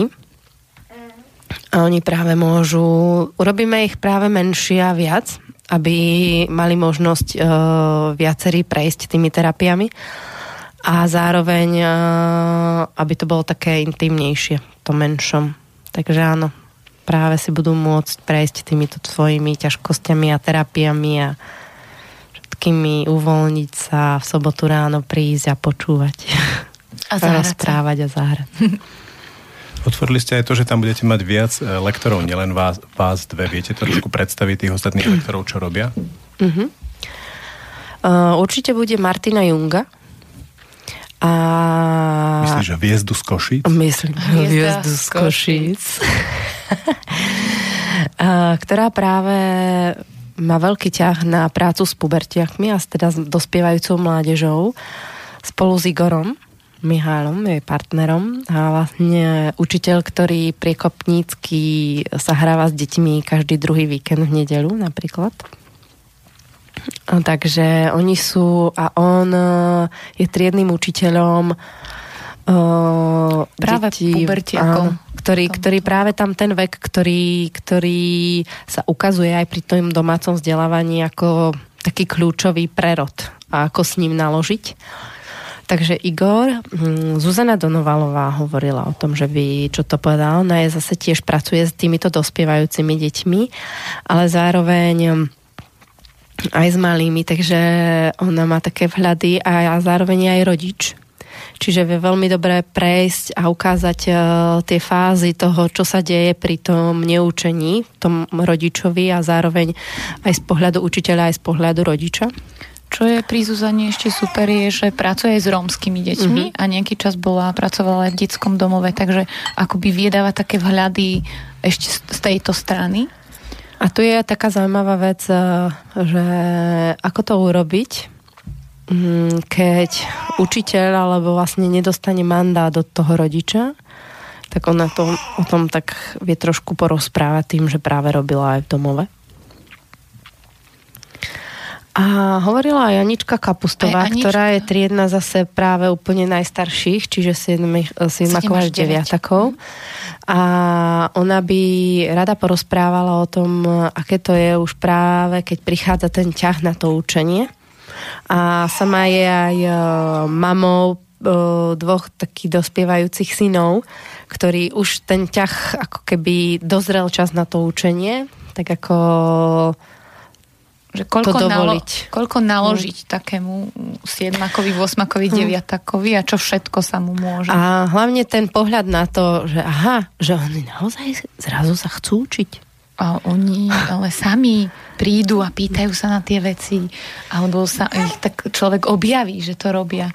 A učia sa, alebo spájajú tie jednotlivé veci a to sú zatiaľ tak všetci. No, k, ešte tam bola Katka nie, Huranová. A ide preč. Ja, Čiže kopa lektorov Hej, skúsených áno, všetkých áno. vekových kategórií Presne. pre deti od... Od uh, 6 neobmedzenie. No. Až po dôchodcov. Nie, ako, uh, takto. Uh, samozrejme, že rodiny sú vítané od detí od nula po koľko treba. Uh, že sú vítané práve aj na tomto stretnutí a mám, uh, mám zažité, že práve deti pomáhajú v tom procese priamo otvárať tie, tie témy, ktorý, ktoré súvisia. Že ono, ono niečo sa žije, nejaká, nejaká tá téma, nejaký ten konflikt sa udeje v bežnom živote, potom sa na to zabudne a potom to príde.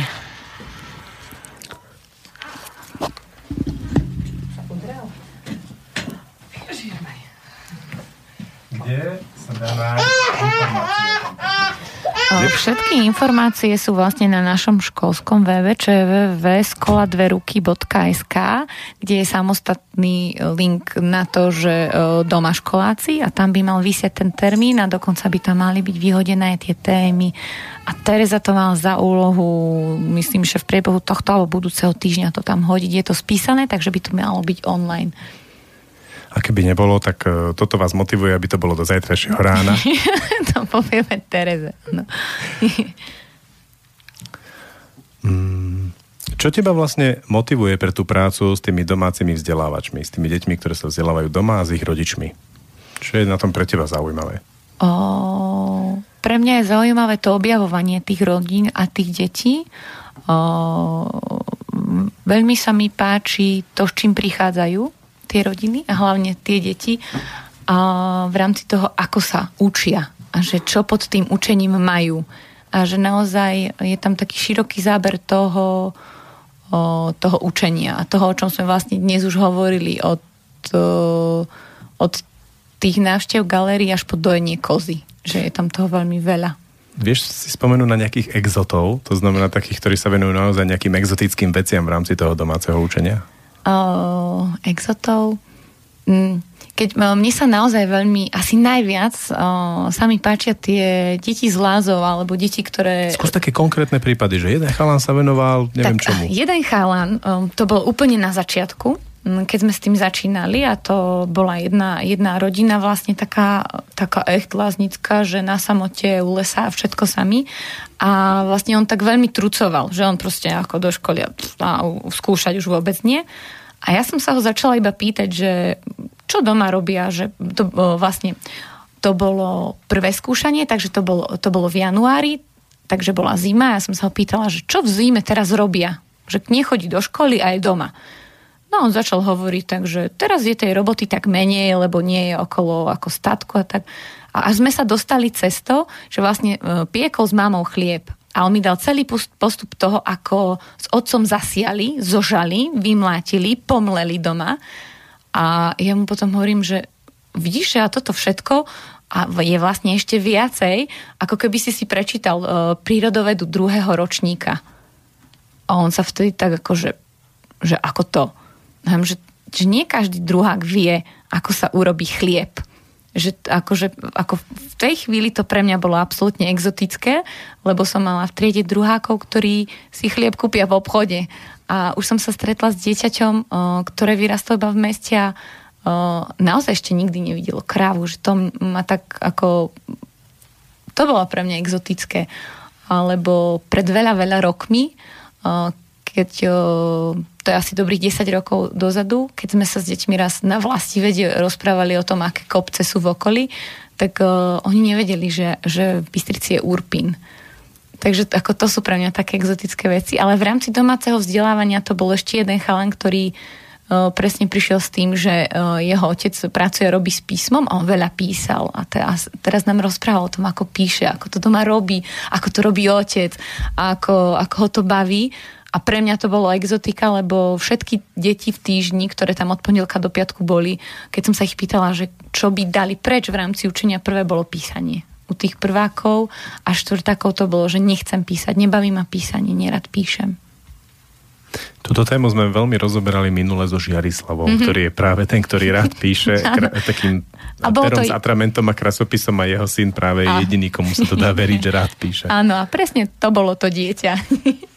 Takže um, to a rozmýšľam ešte o nejakých exotoch, ale um, ja ich ani nemám za exotov. Mám, napadlo mi jedno dievča, ktoré um, mi pred rokom na skúšaní hovorilo o tom, čo všetko rado robí, ako rado vári a pečie a som mi povedala, že tak na najbližšie skúšanie, keď sa stretneme, tak uh, uh, upeč niečo.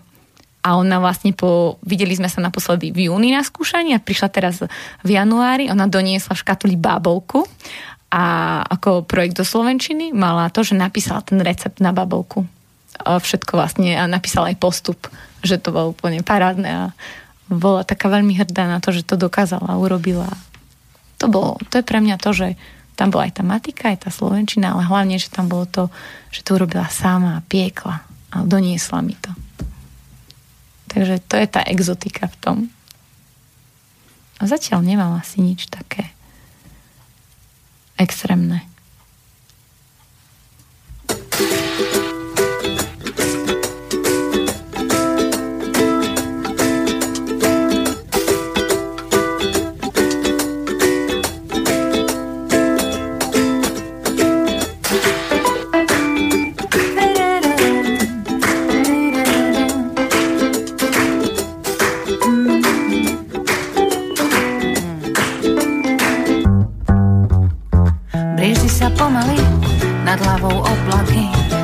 Si do sveta a ja sa pozerám na krásu nebeskú, čo vysí nad nami.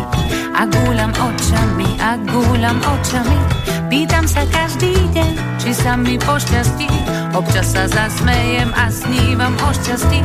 Cesta je kľukatá a vlak sa zastaví. Dnes sa mi nedarí, dnes sa mi nedarí. A keby, keby si bol môj,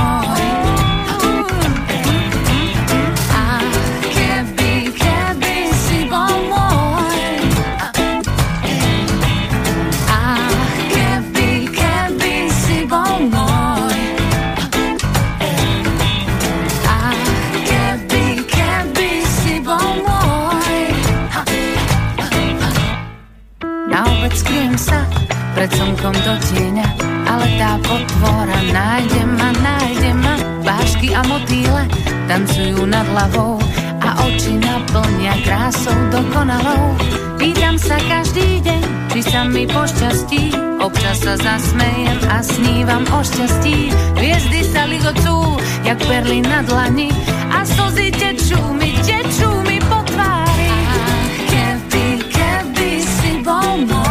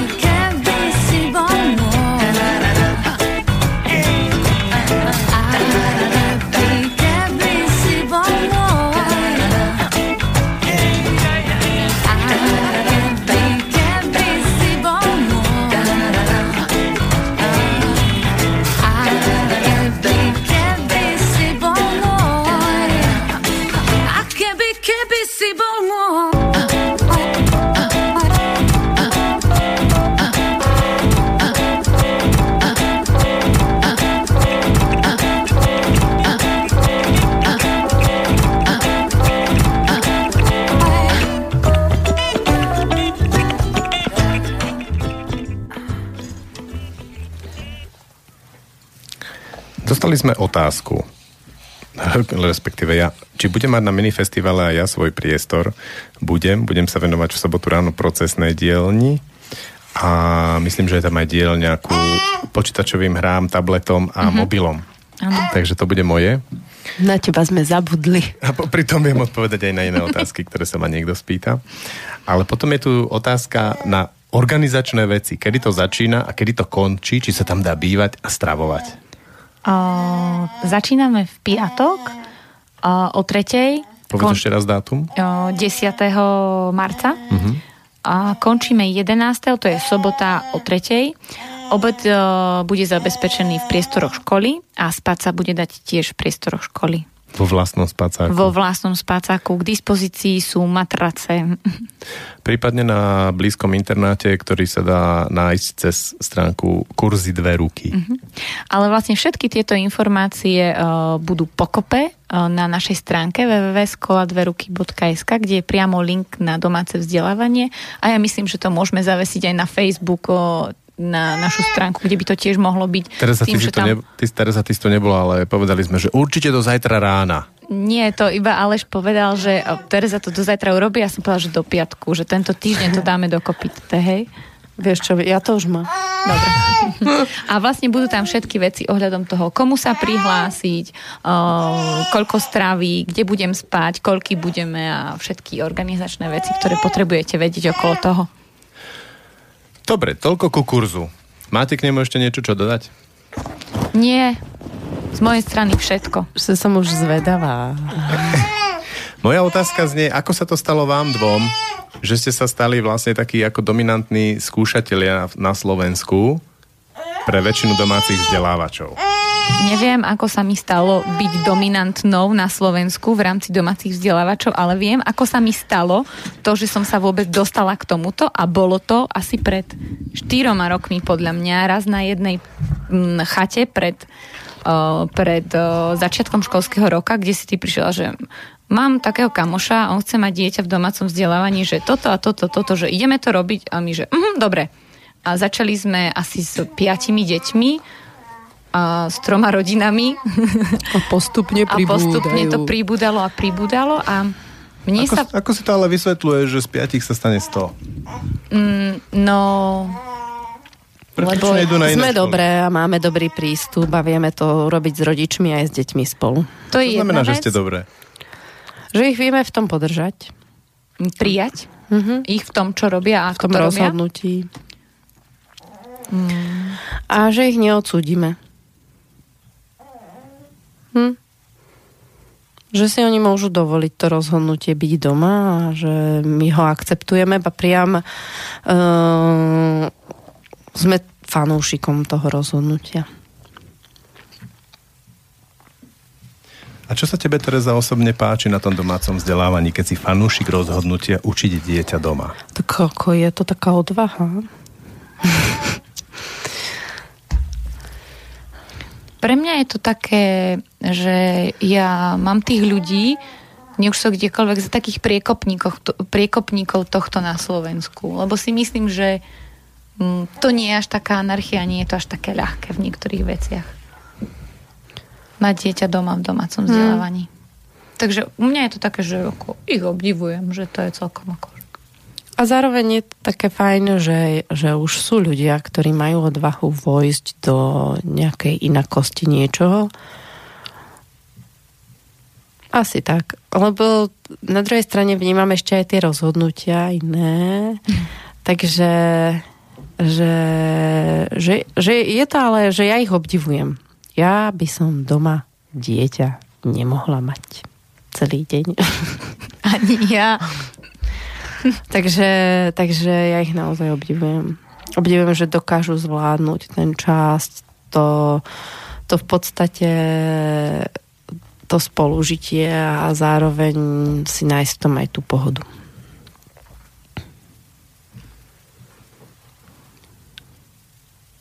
Toľko k domácemu vzdelávaniu. Tomu, čo sa týka mojich otázok. Čo by ste ešte dodali? Možno pre tých, ktorí sa rozhodujú, či áno alebo nie. Že je dobré prísť toho 10. a 11. aj vy, ktorí sa len rozhodujete. Toto je jasné, ale mimo, mimo toho, že prídu.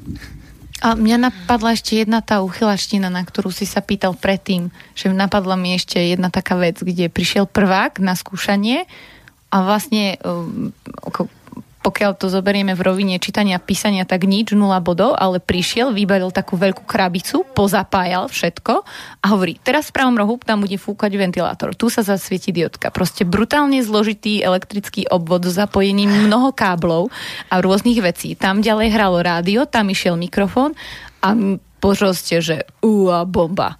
Takže toto bolo pre mňa veľká uchylačtina. A teraz ako treťak už prišiel s robotom. Áno, no, presne ne. tak a už mi hovorí, vieš, a teraz som to naprogramoval, hodil som to do počítača a ja, že wow, vlastne on sa za tie tri roky naučil čítať, písať aj počítať, lebo to musí dať do počítača. A páči sa mi v tom, a toto je zhodou okolností uh, uh, rodina, kde na to skúšanie teraz po dva roky chodí ocino so synom a pretože mamina, alebo pretože majú doma ešte tretie bábetko menšie, a, a teda dvaja chalani ano. a táto prídu na skúšanie. Ten Spolu. malý bude náš domáci vzdelávač od budúceho roka, od septembra a tento chalanisko vlastne už toto u nás absolvoval a že tu sa mi to páči a presne pri tom rozhovore mi ten oco hovorí, že no ja už že mne nie vždy sa chce ísť z roboty domov, lebo viem, že v robote som si oddychol a idem do práce, keď idem domov, že vlastne príde tá makačka, lebo ten chalan, že oci toto zapojí, toto urobí, toto naprogramovať, toto urobí. Že na jednej strane on, ako on to s ním robí, zažíva to a vie, že teraz v tej robote si tak oddychol, lebo kľud a domov ide makať so synom, že toto sa mi veľmi páči. Čo je tak uh, zaujímavé a že oni keď prídu na to skúšanie, tak je to taká ako taký výlet. a už môžu prespať. A teraz sme urobili takú zmenu, že sme za niektorými vycestovali my. A oni, že no teda, Adam, v lete už budeme môcť prísť ku vám. Boli úplne z toho, že a my, že urobíme výhodu, pre, pozrieme si priestory, v ktorých vlastne oni sú, žijú a ako, ako sa im darí a oni, že teda, no ale v lete už my ideme ku vám. Ale to presne mali hlavne tie deti tak, akože prečo sme nemohli zase vlakom s batohmi? Ale na druhej strane mne sa veľmi páčilo vidieť tie priestory, v ktorých sú, kde sú, ako, čo je akoby to ich zázemie. Uh-huh. A kde sú akoby doma v tej škole. Hej. A kedy to tak učitelia robievali, že chodili domov no, no. k deťom, Domáce sa rozprávať o tých problémoch no, a riešili no. s rodičmi? Hej, a mne sa to veľmi páčilo, lebo vlastne sme si tak prešli Bratislavu, Bratislavu, a Trnavu, Trnavu Poprad, Poprad hmm. a ešte to pri Bratislave um, Limbach. Limbach.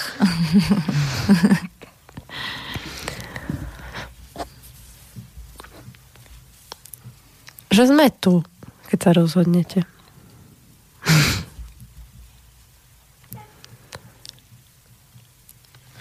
Tak dobre, tak môžeme zmeniť tému. Ako sa máte? Ako v tejto chvíli, alebo počas posledných Tak, tak ľudský, vieš, že ako to funguje doma, v robote. Tak. Ja keď som sa mala ísť, tak si hovorím, že zase sa mi nechce. Ja viem, že, že keď tam to bude, že to je fajn, ale ten moment toho rozhodnutia ísť ešte vonku bol také mokvajúce, pršajúce, ale a že presne, že teraz sa cítim, že som tak poukriala. O, mne sa to mne sa to v tejto chvíli, než to šlo veľmi ľahko, ale už pri obede, že čo máš po obede, že krúžok, môžeš skôr, že začnem skôr, skončím skôr, že dobre, ale že v tejto chvíli to mám presne tak, ako som to mala, keď sme išli na výjazdovku na skúšanie a že sa mi páčilo, že sme to robili, že my traja spolu. Takže sa mi páčilo, že sme tu teraz my traja spolu, tak ako keď sme napríklad vycestovali do tej Bratislavy, že to už je to také príjemné. A dnes tá otázka toho, či idem do rady, bola veľmi jasná. Čo idem. Hm. No a ešte s touto spoločnou témou. Hej. Tak to už určite. No v škole dobre, jedna kolegyňa ide na dovolenku. A nie matersku ešte, aj keď aj k tomu sa blíži. Hej. A tak sme dnes riešili, že čo nám z toho Tajska do, donesie, že či pančované kabelky alebo banánové čipsy. Čiže ide vlastne do Tajska. Ide do Tajska, no. no. A tak sme si tak, že čo? No tak si pozrite na internete, že čo by ste chceli, ja vám to donesiem. Že jedlo sa wow. nedá, tak len, že pono- skončili sme pri pančovaných kabelkách a ponožkách. Že to bude. A závideli ste? Že ide do Tajska? Nie, lebo ja idem do Norska na Veľkú noc. A ako je tebe? A ty Tereska nikde nejdeš? Ja nikde nejdem. Ty chudiatko. Alež a ty niekam ideš? No tak e, snažím sa. A kam chceš ísť? Do Ruska by som rád išiel. Potom v lete do Švédska. Mm. Jo, je to k letu, to ešte ďaleko. Ale A co možno by sa do... aj- Bavím iba teraz. No. O najbližšie. Cestovatelia. To bude. A ako to máte s vašimi partnermi? Ako ide život? Terry. Ako ide život? Ale... No veď ty opíš, ako ti to ide s tvojim partnerom. No, dnes som tak akurát bola, si umývala som si ruky a hovorím, že, že Aleš, že ja mám takú chuť, aby si sa o mňa teraz iba tak staral. Doniesol mi čaj, navaril a proste len tak staral, že ja nemusím nič. Tak sa, tak sa tak na mňa pozrel ten môj partner.